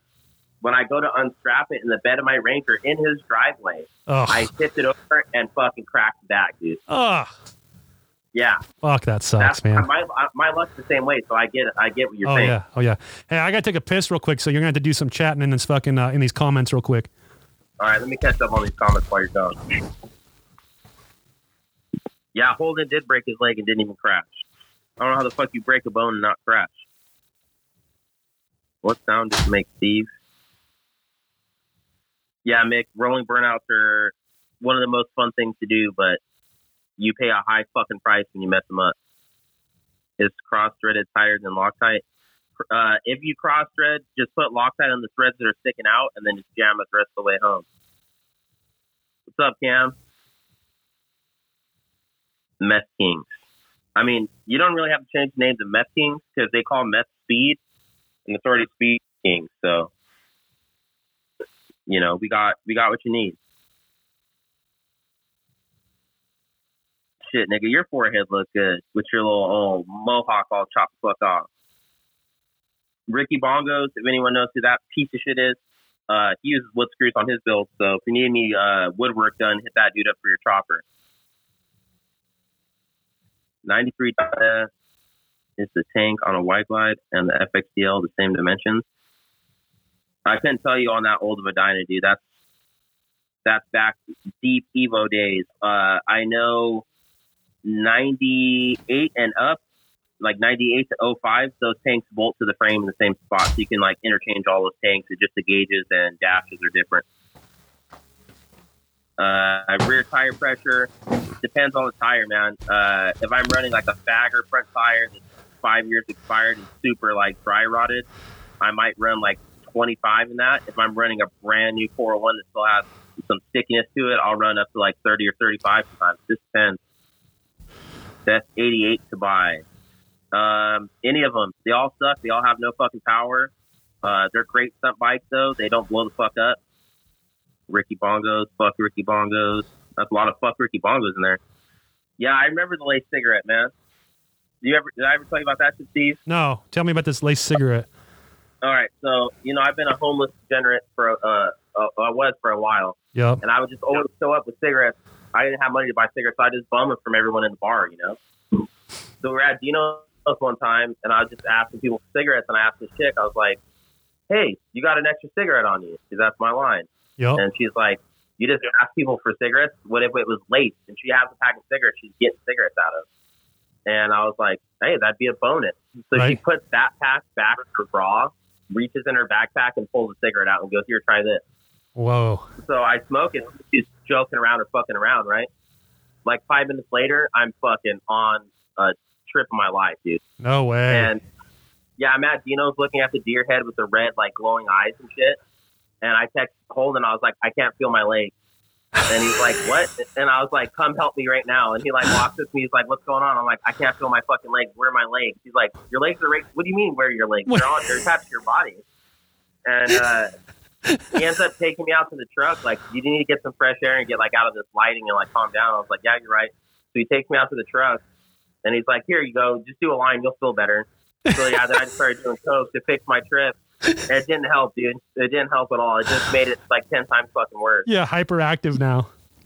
Yeah, yeah. If he like has me do like two lines, it's like let's FaceTime Pig. So I'm tripping, coked out, like doing lines on FaceTime with Wheelie Pig. It was a great time. Did you know what it was? I have no idea. Probably like Sherm or something. Yep, dude, yep. like a cigarette. Like I, I, I've never tripped like that before. Yeah. Well, there you go. Now you you got some good stories about some hood shit right there. Yeah, I mean, I've done a lot of really dumb shit in my life. Now that I have a kid, I try to like, I'm trying to be like really uh, an upstanding citizen. Yeah. Um. So with the kid, you know, it's funny because I'm pretty, I'm pretty honest with my kids. I'm pretty straightforward. I don't, I don't fuck around. I tell them the truth. I tell them, you know, uh, the mistakes I've made in life or the stupid shit that I've done in life. You know what I mean? And then I feel like they can learn from it. Um. You know. Yeah. And so even you know ever since they've been little kids, I've cussed in front of them and shit. You know, because I'm I come from a, a group of like you know punk rock people, and and all my friends were the same way. And and it's like, well, I can either basically not talk to the people I know anymore, so they don't hear cuss words, and I can try not to cuss, or you teach them what adult words are and, and what to fucking not say because don't fucking say this shit, Yeah. you know. And uh, So I was. I learned not. I learned every cuss word there was. My first word was bitch. My Yeah. mom was like, my mom can confirm that. oh yeah, And I learned like all these the shit, and my mom just said, "Don't be saying this shit at school, or I'll beat your ass." So I didn't say it to my teachers. I didn't say it at school. Like, teach them. Holden's teach da- 'em. Holden's daughter just walked in and said, "Jeff's so funny," and walked out. Yeah. um but yeah you know like you I, I feel like teaching them the right shit you know what what I guess not sheltering them so much. We live in such a crazy time with uh, the internet and all that shit that you know sheltering them it, it doesn't fucking help at all. You know what I mean? So uh, just let it showing them what it, the real world is really about. Um, you know, telling them the shit that you've done. You know, at their age, like my, you know, my kid, my daughter is going into sixth grade now. You know what I mean? So she's going, she's just transitioning through this time from elementary school to junior high. I was already Yeah. smoking weed and cigarettes at that age. You know what I mean? So, Yeah, I mean- um, you know, and they're not, thankfully, you know, I mean, but it's uh it's different, you know, it's a completely different time. But the access they have now, you know, with the phones and the you know, like my son, he got virtual reality at his house, you know, at his mom's house or whatever. So he's got this virtual reality gaming shit. And the first thing I'm like, is there porn on there? Yeah. You there know? is. And then he's like, I don't know. I'm like, motherfucker, you 14. You what do you mean you don't know? Yeah. and I remember, I remember being like uh, six. We didn't have cell phones. I didn't have a cell phone until I was sixteen. Yeah. That's when those like razors and shit like came out. And I got I got on my own. Like my fucking I didn't have my dad around to buy me a fucking cell phone. And I remember like trying to find porn on that thing. And then like I don't know about seventeen, we ended up living with my parent, my dad, because we were like homeless at that time. So my dad ended up getting custody of us, and he had like fucking HBO and Stars, Oh, and Cinemax, yeah. and all that. Shit. Yo. And, like with the on demand, Oh dude, yeah. I ordered like a hundred dollars worth of porn in like a week, and uh, I remember he got the bill. He's like, "What is this fucking bitches swallowing large dicks and like this that like all on the like thing?" I'm like, "Damn, dude, I have no fucking idea." Yeah. Like now you can just watch that shit for free. Yep. Like it's not even Oh. like kids can just watch porn at fucking ten years old for free. I shut down one of my dad's computers in the American Online days from downloading porn from fucking weird, shady chat rooms, bro. From I'm old school. Uh, not before, fuck, before LimeWire, dude. You had to fucking like know passwords and shit to get into things. On, you know, this is back in the day when you had to dial in still. Like, you know, this is a, yeah, but I mean, I and, and that's the thing though. I've always, I don't know. I mean, I, I've always been, I guess, um, a dipshit, you know, against the grain a little bit, you know, fucking, you know, uh, doing just dumb shit, you know, and and I, you know, I tell my kids about that kind of stuff, and I and I, I don't know, they're not the same though. They're they're my son, you know, he's pretty straight laced. He does real good in school and all that shit. But by his age, he's a freshman right now. I mean, I was, I was fucking failing classes and ditching school. I'd already almost got expelled. You know what I mean? Like, it Yeah. was, uh, it was a totally different time though. Also, you know, skateboarding and fucking, you know, listening to fucking grunge and punk rock and shit. You know, it was, uh, it was different, but. It is weird, you know. We didn't have cell phones when I was a teenager. We that wasn't even around. That wasn't even a thing. They had still Yeah. car phones at that time. I'm a, Yeah. I'm a little Yeah. older, you know. So that was that rich shit though. yeah, my my dad had a car phone, you know, because he had he owned a business and shit, and he had you know he had to bring it out in a little suitcase and shit, fucking pop pop pop pop, you Yeah. know, like fucking. But uh, I didn't even have a cell phone probably till I was like 19 or 20. I think was when I got my first cell phone, you know. Um, but I had we had pagers though, you know, and you had that fucking that pager script, you know, those numbers that meant letters and shit, and you could fucking we were text messaging back then, you know what I mean? Yeah, But- yeah. You had to run to the payphone, give a bitch a call back. Yeah, where real, you at? real payphone shit right there. You know, and, you know, it Yeah. was a definitely a different time, but you know, it's uh sometimes I miss it. Sometimes I'm I'm I get so so like involved in my phone. You know what I mean? Because we all are. I mean, we, we you know half our life is on our phone now. You know, and it, it's sometimes I'm just like, man, I gotta. I gotta get the fuck off this shit, you know. Like sometimes I literally would just be like, "Fuck this shit," and I, on the weekends and stuff, I, I, I, I do my best to answer people on the DMs and stuff like that, you know. And uh, but uh, like on Sundays, really like I, I is my I call it my only day off because I'm Saturday I'm always working too, and Sunday sometimes I'll just try to like kind of set it down somewhere in the house and just leave it the fuck alone, you know. I got to start doing this. Like, I got, I'm, I'm the same way with the DMs. Like, I try to respond to everyone, even though sometimes I should just charge these people. yep. But uh, I have like three fucking inboxes, dude. And I, I wake up every day and I'll have like 40 in my regular. Like, I have a general mailbox. I'll have like 30, 40 messages in there. And then my requests, dude, like those things, I just never catch up on the message requests. And I'm sorry to anyone that I don't get back to. Yep. Uh, I really do try to get back to everybody. Same. Same. And it's just like I remember being that person that had questions about shit. So I try to like answer those questions instead of being one of these dicks that are just like suck a dick or fuck off or whatever. yeah. But some of it's just like I had to figure this shit on my own. Use Google. Like same. Same. You know, we get like, a, obviously we get a lot of questions and we get technical questions as well, and it kind of um, it gets to a point where. I, I kind of sometimes before I even answer questions, I'll ask them what their order number is because some people are just fishing for information to go purchase it somewhere else. And unfortunately, this is a business, and this is how we Yeah. pro- I provide for my family and provide for others' families, and you know, so it turns into a, a line that I'm I've been trying to kind of figure out where the line is drawn. Like, do I Yeah. do I just release all this information and spend you know an hour and a half talking to somebody about technical shit, and then they go to fucking somewhere else to buy the parts? You know what I mean? dude, hundred like. That's what drives me nuts. Is I have people that are like, uh, you know, what's your thought on? Because I've been sponsored by different suspension companies. yep, and they're like, "What are your thoughts on this shock versus this shock?" And then I'll tell them, "I think this one's superior for the, these reasons." yep, And then they're like, "Okay, well, what about this? and What about that?" And I was like, "I'll go through and talk to them and give them like really technical answers uh, regarding even the company, like the people in the company, and like why I think the product is better." I'm like, even if I had to buy this shit right now, I, this is what I would spend my money on because Yep. it's better yep, and uh, then they'll go, okay, well, I just ordered the other one, and I'm like, so why did you ask me for my like? Why did you waste my time? yeah, to, like to do this shit, and that's what's discouraging to me. Like, I'll get people to ask me shit, what do you prefer, this and that? And I'll tell them, there's, I've tried a lot of different shit out. What works best for me is this. Yep. And if they're willing to, to try that out, but I'm like, hey, you might end up having to tweak it. But those people that follow through and like, I got this because you said it was a good product. And stuff, that's why I don't promote shit that I don't like. Yeah. Like I can't promote a product that I don't believe in Same. or like work for the company I don't believe in because not not what whether it's a monetary thing or I'm going to get a free part. If I'm not, if it's so shitty, I'm not going to run it for free. I'm not going to tell someone to buy it. No. Like that's I just can't do that. No. Exactly. I mean, So you when know, I give you guys advice, it's solid. It's real Same. advice.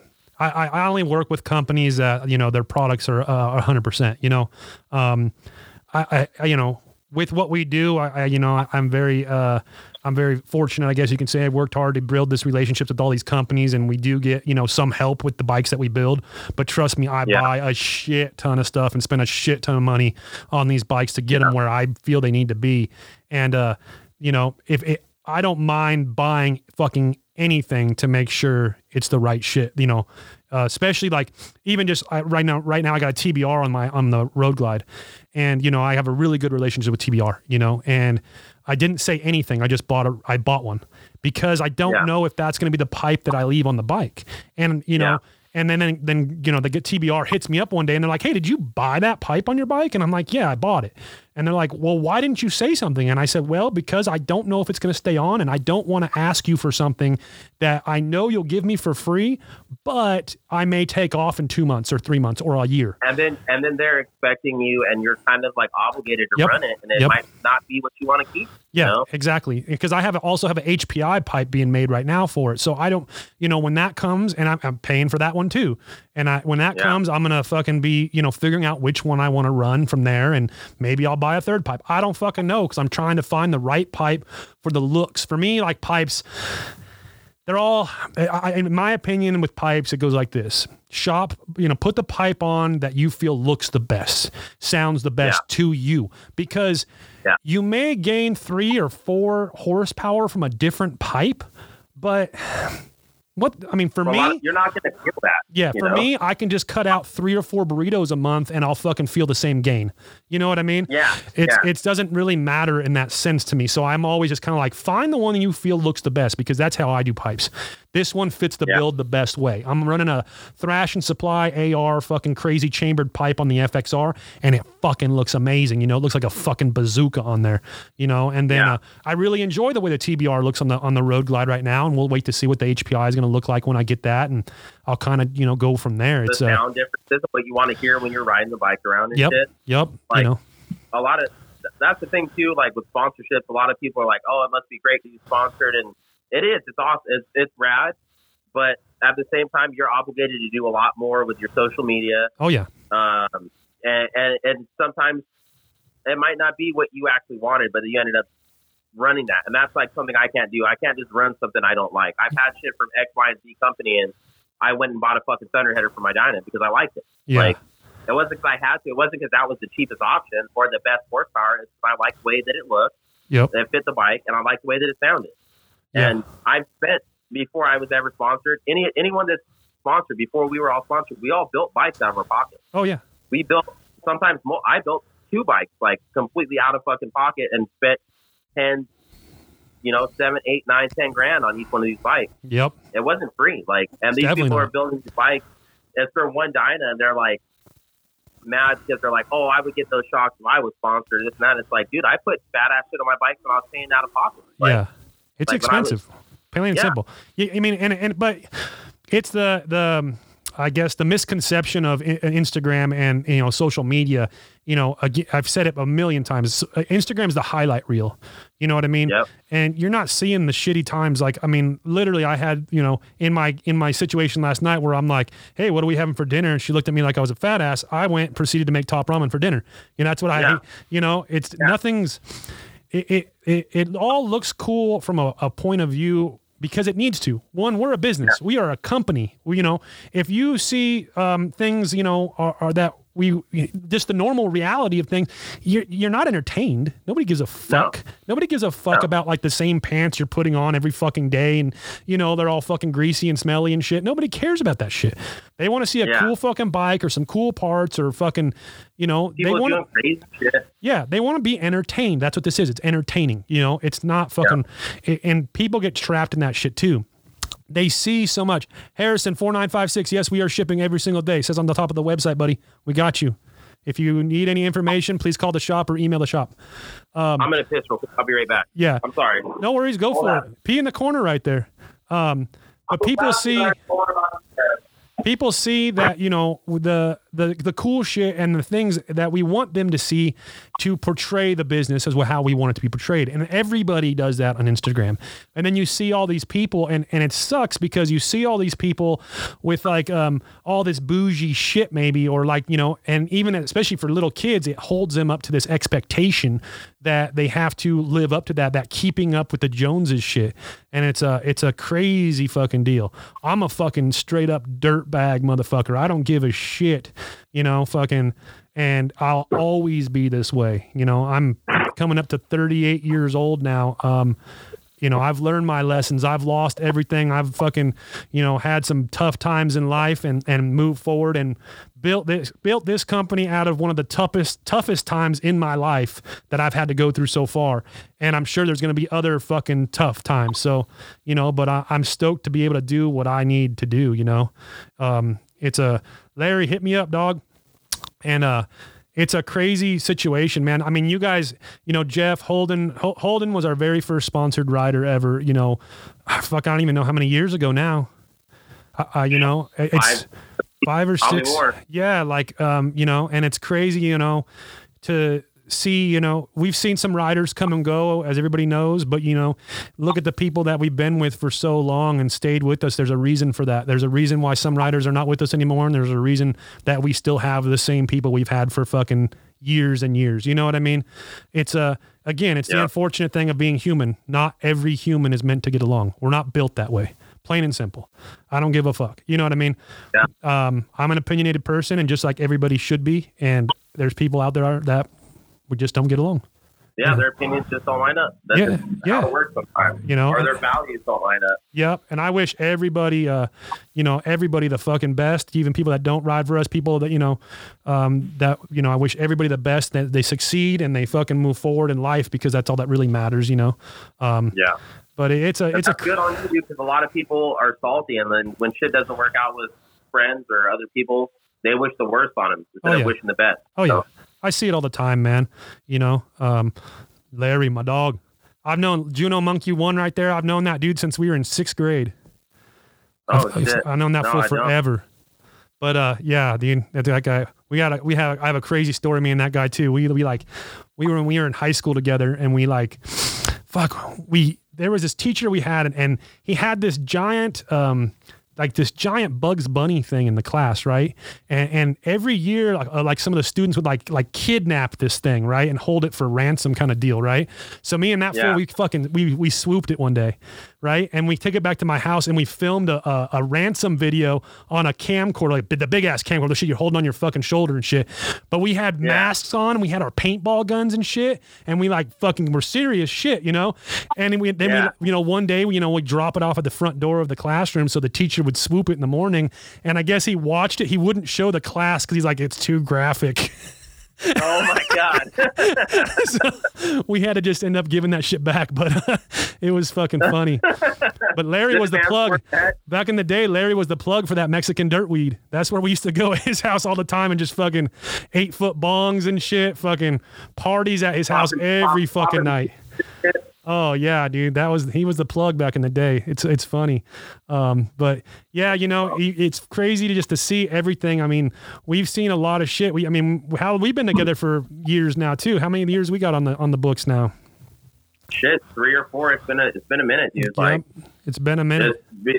once I started kind of figuring shit out. I mean, you guys, I've been with you fucking from day one that I've been riding and like doing wheelies and shit. You know. Yeah. Well, Holden hit me up and he's like, well, I remember when Holden hit me up, he's like, I got this black friend. He wants to get sponsored. So I was like, oh, what's up?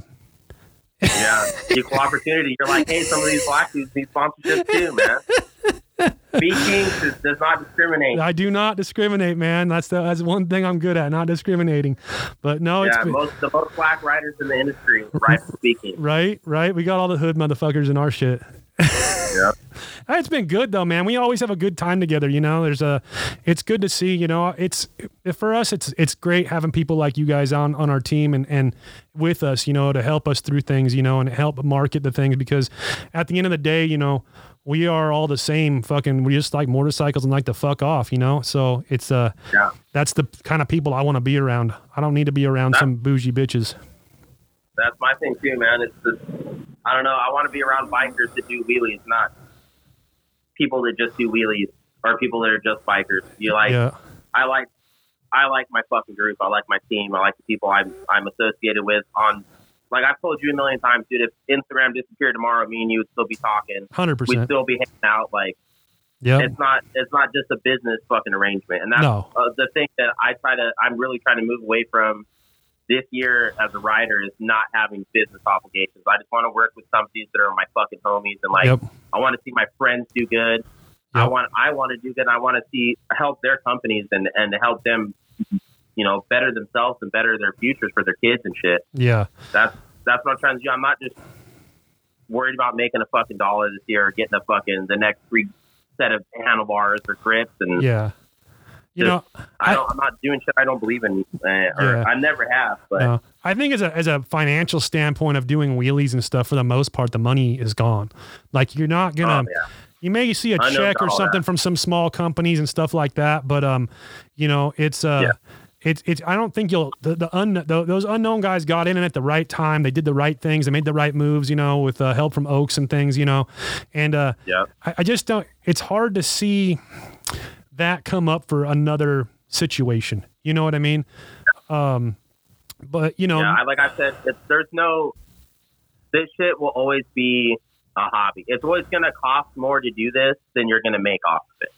Like if every one of my my fucking sponsors gave me a hundred dollars a month, I couldn't pay my fucking bills. yeah, exactly. You know what I mean? Exactly. Like uh, if they gave me more than that, I'm probably gonna pay my bills off it. At Yep. the same time, I don't think I'd want to make a job out of something I do for fun. yeah, Like it's Yep. just people are, and there's still kids coming up now that are fucking. It's been diluted too. Is another reason why I think that a lot of the people that, not that I'm an OG or one of the originals, no, but I was I got in pretty early on, yeah, and I think a lot of it just got diluted with how many people wanted to jump in and and do everything for free, like yeah, to go out and represent companies they didn't have a part to, but they got a free T-shirt with their order yeah, exactly. and they could do that. And it's like, why do these companies want to pay or sponsor anyone anymore when they got all these people just fighting to Oh, say yeah. they're sponsored Well, and it's do the shit for free? it's that Instagram hype, man. It's that getting that repost. You know what I mean? Getting that, you know, Yeah. and and it, you know, it is cool. I mean, I remember. So that's the thing about like me, my business, my my structure here. You know, but when I was starting to do this, you know, and and and you know, we we started in choppers and we were doing some shit for choppers or whatever, and for me it's it's odd and it's surreal and it's super weird that I get to work with the companies I get to work with because you know not very many years ago you know I was sitting on Biltwell's website you know hoping I'd have enough money out of this paycheck to buy this stupid you know whatever it may be for my chopper or a new helmet or you know and just like you know Yeah. now it's crazy people do on our website and hoping that they're gonna fucking you know be able to buy this part this week so I, I'm not any different from anybody else. You know what I mean? I'm just a again, I'm a fucking dirtbag, normal fucking dude who, for some weird fucking reason, got a stupid idea in his head to chase his passion and fucking made something out of it to where, you know, we've been in business, you know, full time, no real job for three, you know, uh, you know, just over three years now, and you know, Yeah. again, we're just a small little shop. We're fucking three people. That's it. Not Yeah. fucking, you know, from the outside, it may look like we're big. We're this, you know, a bigger entity, but we're not. Yeah. We just work hard, man. We just tried our best because I do want to be bigger, you know. Get all you guys under the umbrella. Maybe you all come come work for me and we all just live like a family on a compound. We'll start a cult. Dude, let's be King's Colt. Yep, yep. We'll make it We real. got that glass. Yeah. But no, dude, for real, it's just crazy to see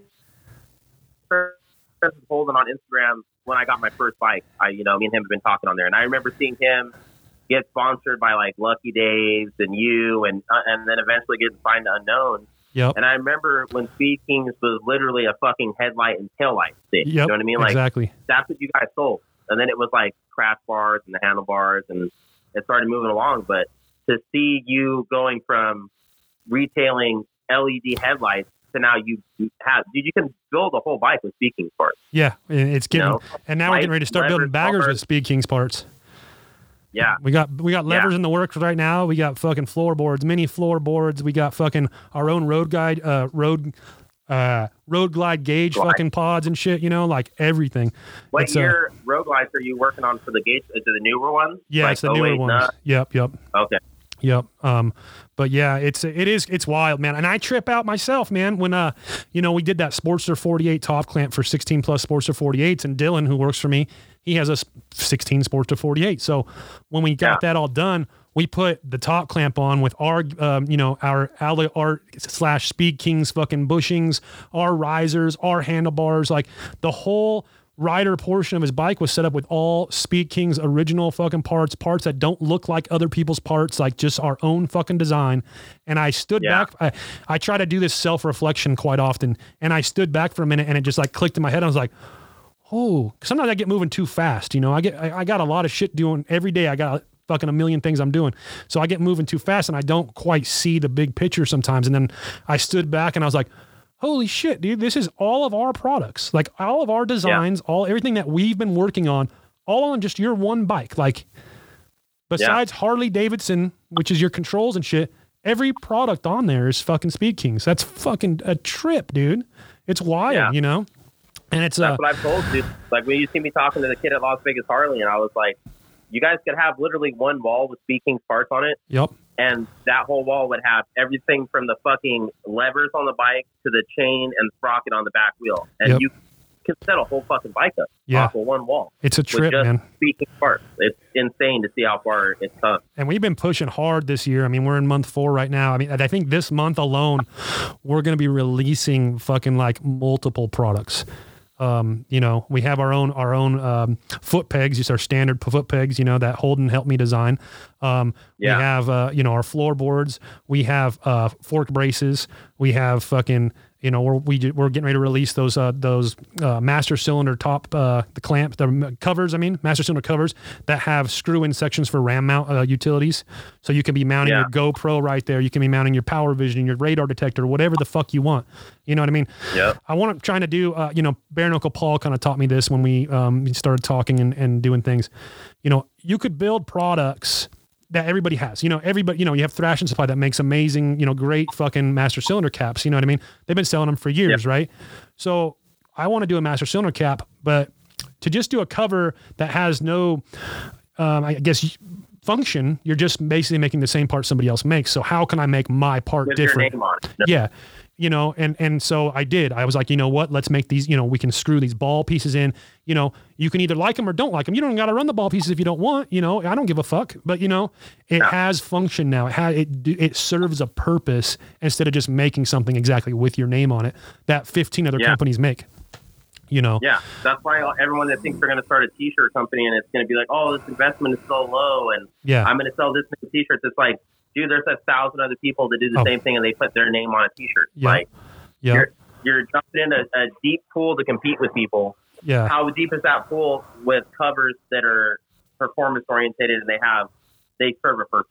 You know what I mean? Like, there's not anyone else doing that. no You could have made another cover with a Speed Kings logo on it, yeah and there's a million other covers with Yep. logos, and now you're just competing based off the logo. Yeah, So it exactly. doesn't operate any different. And I'm know? really weird about logo. Like I, I'm weird about that. You know, I, I I like our logo. I mean, I've been using it for fucking ever.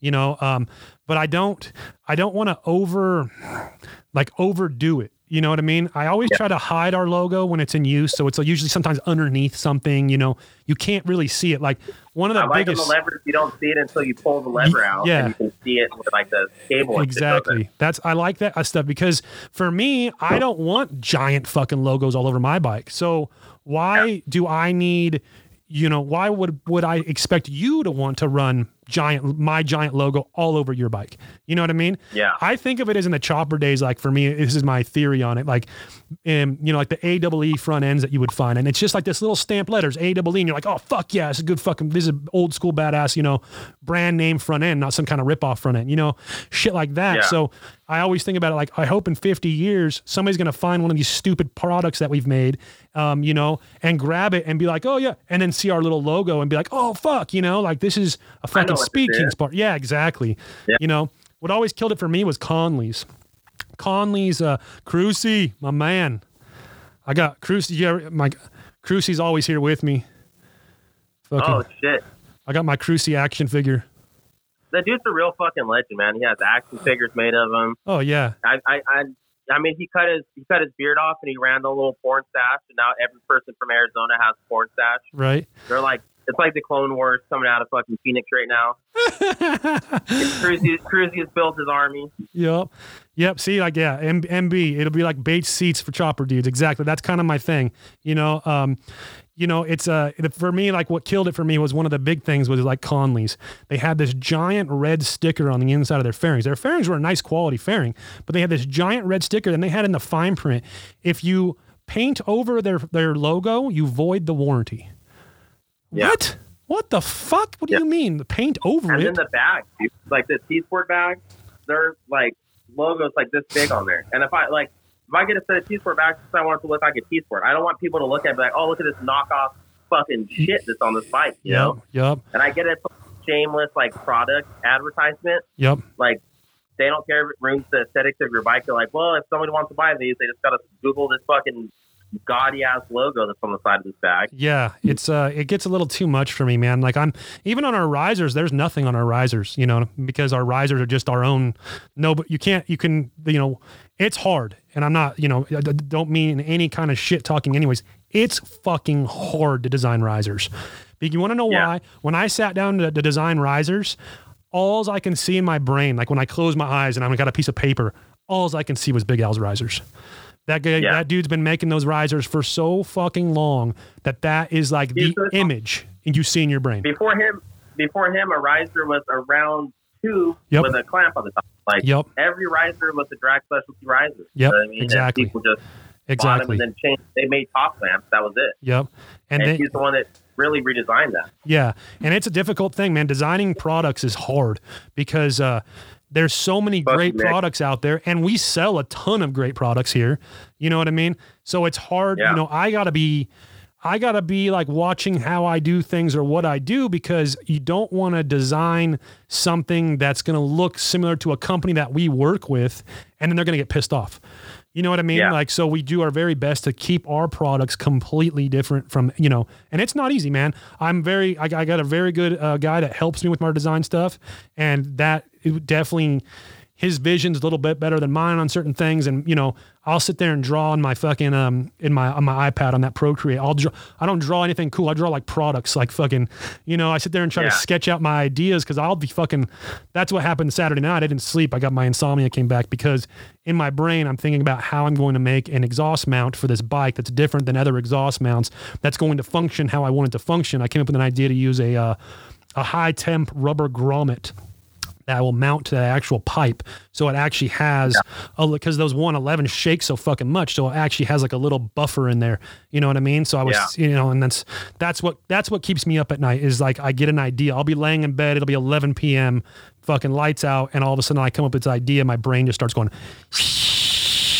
and I'm fucked. You know, three, four o'clock in the morning Yeah. comes and I'm still just sitting there with my fucking still thinking, you know. Trying to figure out the execution on it. Yeah, so you know, it's uh it's crazy some of this shit, you know, and then you know, and that's a one-off piece. That won't even be something we sell. And Yeah. but you know, it'll be the one-off piece that we make for this specific bike and that you know, hopefully it works. I again, and I'm fortunate I have some people to talk to. I talked to Brawny from Speed Merchant about the idea and he's like, dude, it, it should work fine. You know, like and that dude, if that dude's been building bikes and building one-off custom bikes for a long fucking time and that dude's a fucking a mad scientist when it comes to this shit. shit. Yeah, completely out of the box, fucking next level shit, you know. Um, so it's really cool to kind of you know to have the mutual respect and access to that guy. You know like i shoot him a text and all of a sudden i get a phone call back and you're like fuck yeah you know like you know not not because of anything else but because we fucking earn it you know what i mean? Every day we come here and we earn that fucking this that mutual respect from from a lot of dudes in this industry that have been doing it for a hell of a lot longer than I have. You know what I mean? And it's wild. It's Yeah, a trip. What you said, you were like waiting on Friday to buy a part from Biltwell, Yep. and now you're sitting at the same table with them and Yep. talking about the next moves and shit, dude. It's Yeah, it's a trip. sure. It's it's it gets wilder and wilder, and, and you know, and and I just want to build cool bikes and kind of be on that level, you know, of, of like, you know. Uh, one of the one of the cool things for me is you know every once in a while I sit down and, and I mean on a DM I'll talk to Chip from San Diego Customs and um you know that dude's always been a fucking just a cool motherfucker to me you know uh, dude's fucking hilarious, yeah, dude. um, I've never He's actually met him in person. I've we've only talked on Instagram like about dogs, a lot of shit about dogs and fucking shit like that. And it was a, a little. I, I that's that that same thing like where we were talking about like the the shout outs and shit, right? Um, I was talking to him about Born Free, and we're going to set up in the uh, San Diego Customs area this year if everything happens and stuff. And I sent him some pictures of the FXR that I'm doing that at this point will be unveiled essentially at Born Free, and um, you know sent him some close ups of the wiring that I did, and that little, I guess vindication we'll call it. You know, he his response was that wiring's badass or some shit like that, and I was like. Yeah. Ooh, I got like you know I got excited, man. I'm not gonna lie. You know that's a that was kind of a big deal. Those guys built some fucking cool shit out of that shop, and uh, to have somebody on that level, you know, um, say something about fucking 70 hours of wiring that I've done, you know, and and kind of got you know that little bit of like, you know. Whoa, okay, this guy's doing something cool, you know. I, I felt good, man, you know. So I kind of get the Yeah. whole point of, you know, we're kind of we went 30 feet away, but we're coming backtracking. You see those people that are just giving all the shout outs and love for a fucking free t-shirt. It's it's that same sense, you know what I mean? It's that it's it's Instagram's got everybody put up on a pedestal, you know what I mean? Like I've signed autographs. Yeah. What? Crazy. Who the fuck Crazy. wants my autograph besides the fucking the, the check collectors? You know what I mean? Like nobody gives Yeah. a fuck. Yeah. yeah. Dudes come up to me at shows and I've signed like skateboards and shit and like weird ass shit. I'm like, this is weird, bro. Like just because I'm stupid and do shit on the internet.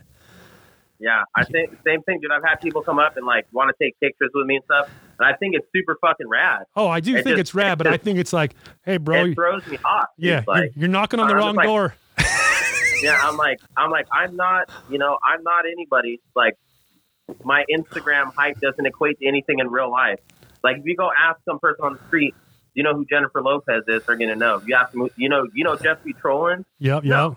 It's a very small niche, like niche of people that's like the Harley scene, and then it's like the dumb ass Harley kid. Yep. Like in that group, I'm kind of known, but like when people like it just blows my mind. It's cool as fuck, dude. It's super cool. I remember like meeting uh like straight up Roger and yeah, yep. the fucking the whatever the other kid was he rode with it, Scott Horton and shit. Uh huh. I met them here in, in Vegas when I first got my Dyna, and they were it was like them and unknown were like the, the big dicks at the time. Yep, yep. And I hung out with like Roger. Me and my buddies hung out with Roger in their booth the whole day at Bike Fest and like just chopped it up and party with them and shit. And I was like, you know, this is fucking crazy. These dudes are famous as fuck.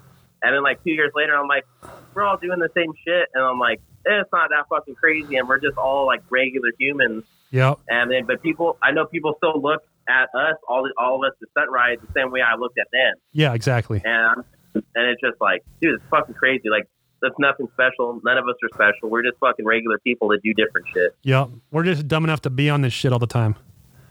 Yeah, That's what Otto Yeah. Otto from Biltwell always tells me. You're just dumb enough not to quit. Yeah, yeah. she's not wrong, dude. Yeah. I don't know how many more times I have to fucking crash, try to fucking Right. start riding normal, like a normal Yep. person. You know, What's up, Nate? Dyna Nate in the house. what's up, my guy? Ah. That dude right there. That dude right there is one of the fucking hardest riders of all time. Oh, he's uh it's it's like that dude just goes on autopilot, man. You know, it, it- he Dude. makes it look so effortless. You know what I mean? When he's doing fucking full blown slides while locking eyes with you and shit, like it fucking gets in your soul, dude. Dude, it does. That's what like there's like people I've heard like the analogy before. Like there's different types of riders. There's because it's like different type of riders and there's different tools. You know what I mean? Like Yep. there's some guys that are just a fucking sledgehammer, Yep. right? Like like reckless or somebody that just comes in and just fucking aggressive, beats you down. And there's guys that are like they call they'll be like a scalpel, like in relation to a tool. Oh, yeah. Nate is like a hammer scalpel. Oh, Like, he definitely. just all the time. Yeah, And it's It's like a It's hardcore porno ballet. there you go. Boom. There you go. That works. Yep, yep. That's a more of an analogy people understand because I barely know what a scalpel is. Yeah. Hey, I, I was in the medical field for five years, believe it or not. Oh, so. yeah, that's right. What are you doing now? Are you, you're just doing the bartending stuff? Yeah, just bartending right now, working on bikes on the side. Yeah. Um, yeah, dude, bartending's been super sick. I was in the medical field for five or six years. I, I started out and I really liked it. And then uh, I just got tired of those people, dude. I just got tired of dealing with sick people. And like, then when I was doing the, the blood donor thing, it's like people will come in and donate blood for free. And it's like, uh, it's a good deed. You know, you come in and do it as a good deed to be coming in there happy, but they just came in like entitled because they're like, oh, I'm doing this for free. Like, you owe me something. Yeah, yeah, and it's yeah. just like, no, you're doing a good deed. I just got tired dealing with people, and I just decided to gravitate towards my natural environment, which is alcoholics and degenerates. So yeah. yeah, I'm doing that now. it makes sometimes it makes life easier just being in, in your your atmosphere you know it's same with me you know we do this because we Yeah. are the degenerates we do this because we are the outcasts essentially uh, you know and that's why we all Yeah. do this not because you know of anything else it, it becomes that passion for us so you know to to be i was a i, I had a job a couple years ago or when i first started this company and doing the chopper stuff i was a it tech i mean full i had to wear business slacks and button up shirts all tucked in. I mean i looked fucking good dude. I was like sex every day. But you Yeah. know it was uh it was it was fun for a little bit but it just really wasn't me either you know? This episode of Shooting the Shit with Speed Kings is brought to you by Heat Shield Products. Based in Southern California with over 60 years of experience in the industry, Heat Shield Products is a family owned and operated company that produces high quality American made solutions to issues caused by extreme heat. Whether you need a heat management solution for your car, motorcycle, or heavy duty equipment, Heat Shield Products helps you to find the right solution to maximize your machine's performance and efficiency. Everyone would like to be cooler. Let Heat Shield Products get you there. Contact Heat Shield Products at www.heatshieldproducts.com or hit them up on Instagram at Heat Shield Products. Don't forget to follow their YouTube, Heat Shield Products, and check out their new podcast, Hot Laps, presented by Heat Shield Products. yeah Paige. No, I just figured I'd take advantage of the situation. Yep, yep. Yeah, we hit that. We hit that second hour real quick right there, boy. Yeah. Yeah, Yeah. we're deep already. Yeah. But yeah, so I, you know, I was doing that tech shit, you know, and, and it was like I said, it was fun. I mean, but it, it, you know, level one shit, dude, I was making twelve bucks an hour, like you know what I mean. It wasn't shit. Yeah. So, um, which is fine though. You know, you're fucking got to climb the ranks somehow. But I, I, I, when I left that place, I left when I, when I moved to Orange County, I quit and I just moved to Orange County with no job. I was like, fuck this, let's figure this out. And, uh, Yeah. you know, rolled out to here and then I, you know, got put back A in lot the, of people can't live like that, man. A lot of people are, are It it wasn't not scary. I'll tell you that, man. That shit got scary. Uh, that shit got real scary. It was weird, you know. I, I was even when I quit my job to do this, like I, I got fucking super scared. I saw Jack Team Dino one two three. trying to FaceTime. What was that? You're cut out. You went. You go. Uh, Caesar just keep trying to FaceTime me, so keeps fucking me up. Man, fuck Caesar. Tell that fool to go fucking uh, cut my yard. um, but no, uh, you know, it it is scary, man. But then I, I don't know. Again, like I went through a shitty time in life where, um, you know, I was always trying to do everything right, and then at one point I was just like, "Fuck this, man! It's time to take some chances." You know, um, when I quit uh, my last job, I was running. I was a production manager at a fabrication place in Anaheim. You know, making good money. You know, salary and shit. You know, because I've always kind of been in the production industry and or the fabrication industry, and um, I I just got to a point where I was doing this so much. I was like, man, I think I think we can make this happen. You know what I mean? And uh, I talked to my wife. She got she was laid off. She had got laid off from Oakley when Oakley shut down and moved to fucking like Illinois or some shit. And uh, so she was shipping orders for me during the day out of the house in Fullerton that we had. And uh, Yeah. um, I was like, man, I think I'm gonna do this. I think I, I, I literally went in. It was like a fucking Wednesday or something, and I was like, I, I'm, gonna, I'm gonna quit my job today. Fuck this shit. I'm done. I'm fucking just can't do. it. I'm miserable. And uh, Yeah. You know, you'd think like when you're in your 30s and you have kids and like all that kind of shit, you'd probably make some better decisions in life. But I was just on this point where I was like, fuck this, man. I'm just to do this shit. And I walked in and I quit. I just fucking handed the keys in. I'm like, I'm fucking done. I'm out. No money. Like I didn't Yeah. have no money. There's no fucking money anywhere, you know. And we came, we we got the shop, and I got a new. Uh, we rented a house in Riverside that was way cheaper than the house in Fullerton, and uh, man, I fucking we just been grinding ever since, and and we're still here, and we're still growing, and it's fucking great, and I actually enjoy my fucking job, and that's a a big thing, man, a big fucking thing for people.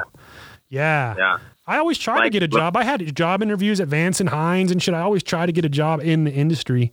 Um, I don't know. I, I, I guess people don't like me. Yeah, I, I when I was in uh, United, Blood Services was the last job I had in the medical field, and that's where I was at for five years, Yeah. uh, four and a half, five years. And uh, I, I moved up in that company. Really, I was le- legit like the number one stat nationwide in that company, yeah. and I was making decent money when I left there. I was making like twenty. I, my pay ranged depending what I was doing, but Yep. it was like twenty one to twenty three dollars an hour, Yep. and I was working uh, sixty hours a week. I was making I was making good money for Vegas. you know? Yeah. Yeah. And I just hated it so much, dude. I would show up to work and I'd be in my car and I was just already ready to fuck somebody up, and, and Right. I just was to a point where I almost beat one of these old men like donors that was uh, like yeah, an attitude with me. We're in like this little booth, and I don't know if you ever donated in a bus before, like donate blood. Yeah. Like when I was in high school once. Yeah, dude, the, the room's like a three by three room. And this little old dude was getting real testy with me, and I was just like, looked at him. I was like, "Hey, man!" I just like shut the laptop. I was like, "I don't know who the fuck you think you're talking to. Just because I'm at work doesn't mean I won't beat your ass." Yeah. And like my coworkers, like I was yelling, and my coworkers like tried to bust in the room, and I just pulled the door shut, and this dude was like shaking, Wow. and I was like, you know, I probably shouldn't be doing this anymore, because I'm gonna fucking kill someone or like Yeah. fuck somebody up. Just leave that thing And on just- fucking drain and fucking pull all the blood. yeah, yeah, exactly. Just cut the line and let it go. Yeah. But I was like, I just quit. I'm like, I'm just gonna ride motorcycles, and I I didn't work for fuck a year and a half, dude. I was just and I, I went all the way down to being homeless again and and living off my bike, and I was fine with it, dude. I didn't give a shit. I was almost 30. I'm I'm almost 30 now, but I was probably 27, and I decided, yeah, I just don't want to do anything anymore. I just Yeah. want to live my life, and I got to do that for a long fucking time. Yeah. Ain't nothing wrong with of my that. life, I survive, dude. Just Yep. live off of the land. Yeah, live off the land. You know, well, maybe that helps you build more character, though. It helps you learn things, man. Like, you know, going through tough times in life and figuring shit the fuck out is what like creates who you are. You know, Yeah. um, failure. You know, succeeding doesn't teach anything.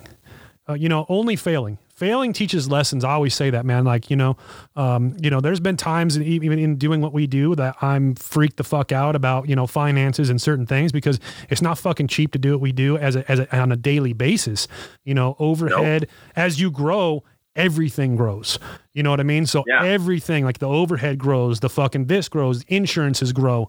You know what I mean? We carry a manufacturing insurance. We carrying all this shit. You know what I mean? That we we have to have to do what we do. So it just it, every, you know you're you're like fuck yeah you're leveling up, but every time you level up, it costs you more money. You know what I mean? Yeah. Um, Jack, Team Dino One Two Three, my guy right there. Love that dude. And him up, and his guys? him and him and Lisa are the fucking baddest people on the earth. Um, One of my favorite people on Instagram. Oh, I love I love talking to those people. They got, I got to get them here soon. We got to sit down and That's talk. the uh, everyone calls me the raffle daddy, but that's the OG raffle daddy right, there. right? Fuck, man. Some of the bikes that guy comes out comes out with uh, out of these fucking craters of the planet, you know, fucking finding these fucking Yeah. gems stuck in these coal mines. It's wild, man. He's the one that kind of gave me hope to do that shit, man. Like Yep. I seen him just picking up all these fucking bikes all over in different states, and I was like, man, I got I got a couple grand. I got a Ford Ranger. I'm gonna go pick them up one bike at a time. I ain't got the fucking set of feet in, Yep. and uh, I survived doing that, man. Just buying bikes and flipping them and shit, and it was. I got to ride bikes and see places I'd never been, and like meet people and hang. Like I'll go visit other places and just craft with somebody I met off of Instagram. Oh, and, yeah. like make new friends and new connections like that, man. And it's fucking super rad. It is super rad, and that's like the like one of some of the great benefits of all this social media shit. You know, um, I've some of my best friends now are met from social media and motorcycles. You know, in that that fucking you know uh, uh, circle, and that gets larger and larger for all of us. You know, I mean, bare knuckle Paul, you know, me and him have become really good friends, and he's an amazing fucking dude. We just got talking on Instagram, talking back and forth, back and forth, back and forth, you know, and then it comes that we actually personally know some of the same people that I've known for fucking 15, 20 years. Next thing you know, he's like, hey, uh, you know, we started the podcast in what, February or something? And he's like, first week, he's like, hey, I want to come out and be on the podcast. And I'm like, okay, well, let's get, let's give it some time. Let's build up some traction. Let's build up a listening base. You know, I don't want to, Yeah. I want to have people on it, but I also don't want, you know, you're, he's got to fly out. This guy's in Missouri. You know, it's not like he's fucking, Yeah. you know, he's not, it's not like he's in Vegas or where he's just got to drive four hours. No, he's got to fly out here to be on the fucking show because at that time we didn't have this setup where we can do it like, you know, Yeah, you know, remotely, and it's not as fun remotely. Let's be honest; it's always funner to be in person. And uh, of course. he's all, "Well, I got miles to burn, like fucking airline miles, so I'm gonna fly out this month." And I'm like, "Oh, Fuck yeah, dude. okay." And that was the first time I ever met him. Was uh, actually picking him up from the airport. He stayed at my house and shit. You know, what an amazing dude that guy is. You know what I mean? And it's like, it's crazy how Instagram has connected a bunch of us. Because I've been, you know, there's people all even when I was doing the chopper stuff and we used to do Hazard County fucking runs and, and then those fucking camp out drinking parties and shit. There's people from that time that I still talk to today, you know, and that shit hasn't been around for years now. And we still like have this relationship where, you know, from shows to just random talks on Instagram or whatever. And you just get these relationships from this stuff, you know, where we're all just so passionate about the motorcycles that it comes from, you know, it's a, That's it's a trip. I try to. I, I'm a big like proponent of promoting people. Like when they're when they want it, or they're interested in getting a motorcycle. I meet so many people just in the bars and shit that are like they figure out what I do, or they know me from Maddie, they follow her or whatever, and they're like so sick. You know, I want to get something, but I don't want to do wheelies and all that. I'm like, dude, that's not even what it's about. Yep. The friends and like that's why I, I people are like I'm in. I want this kind of bike and this kind of bike, and I always push for Harley.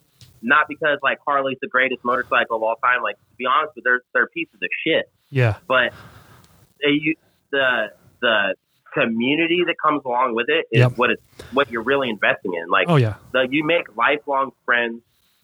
The situations you get put in from from having these kind of bikes and the the, the travel and all this other shit, dude. It's that's what you're paying for. Yep.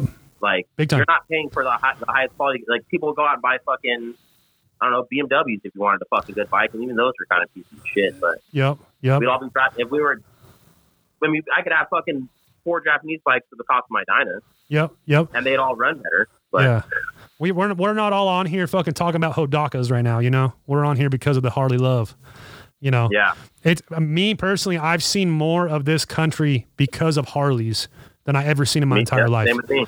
You know, traveling to pick up bikes, traveling to do shows, riding bikes to crazy places, like, and, and it's just been a, a, you know, a complete fucking surreal situation for me as a, as a, you know, now f- for some reason I don't know how that happened, but business owner, you know, um, you know, and and just a normal, you know, just a person who loves motorcycles to be doing what we're doing today and the, the opportunities we've had, like to be working with a Harley dealership in South Dakota.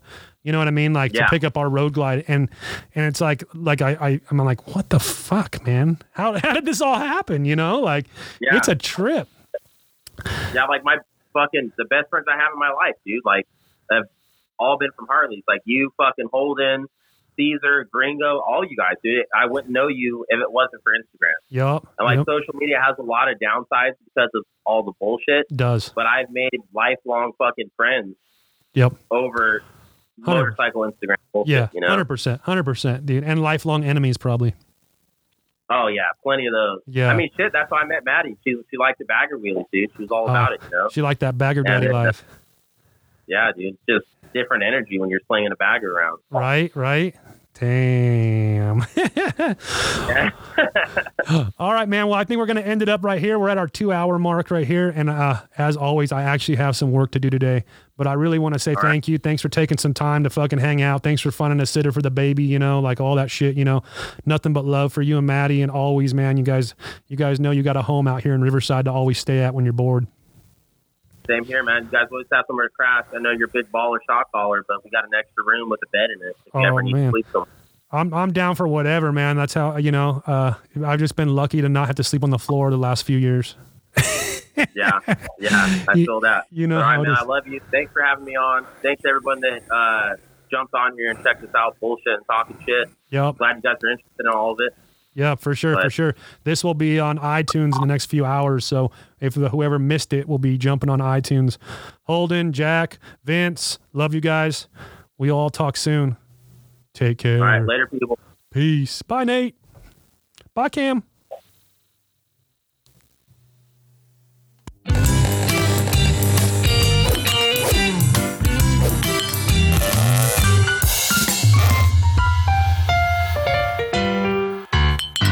This episode of Shooting the Shit with Speed Kings is fueled by 11 Bravo Coffee, a veteran owned mobile coffee shop where a dollar for every pound brewed or sold is donated to veteran organizations. 11 Bravo Coffee Company supports many community and motorcycle events.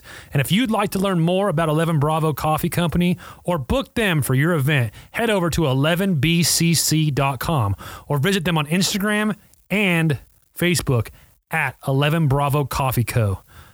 We love their coffee, man. They come to a lot of events with us and set up, and we're lucky to have their cold brew on tap here at the shop. So go ahead, check them out.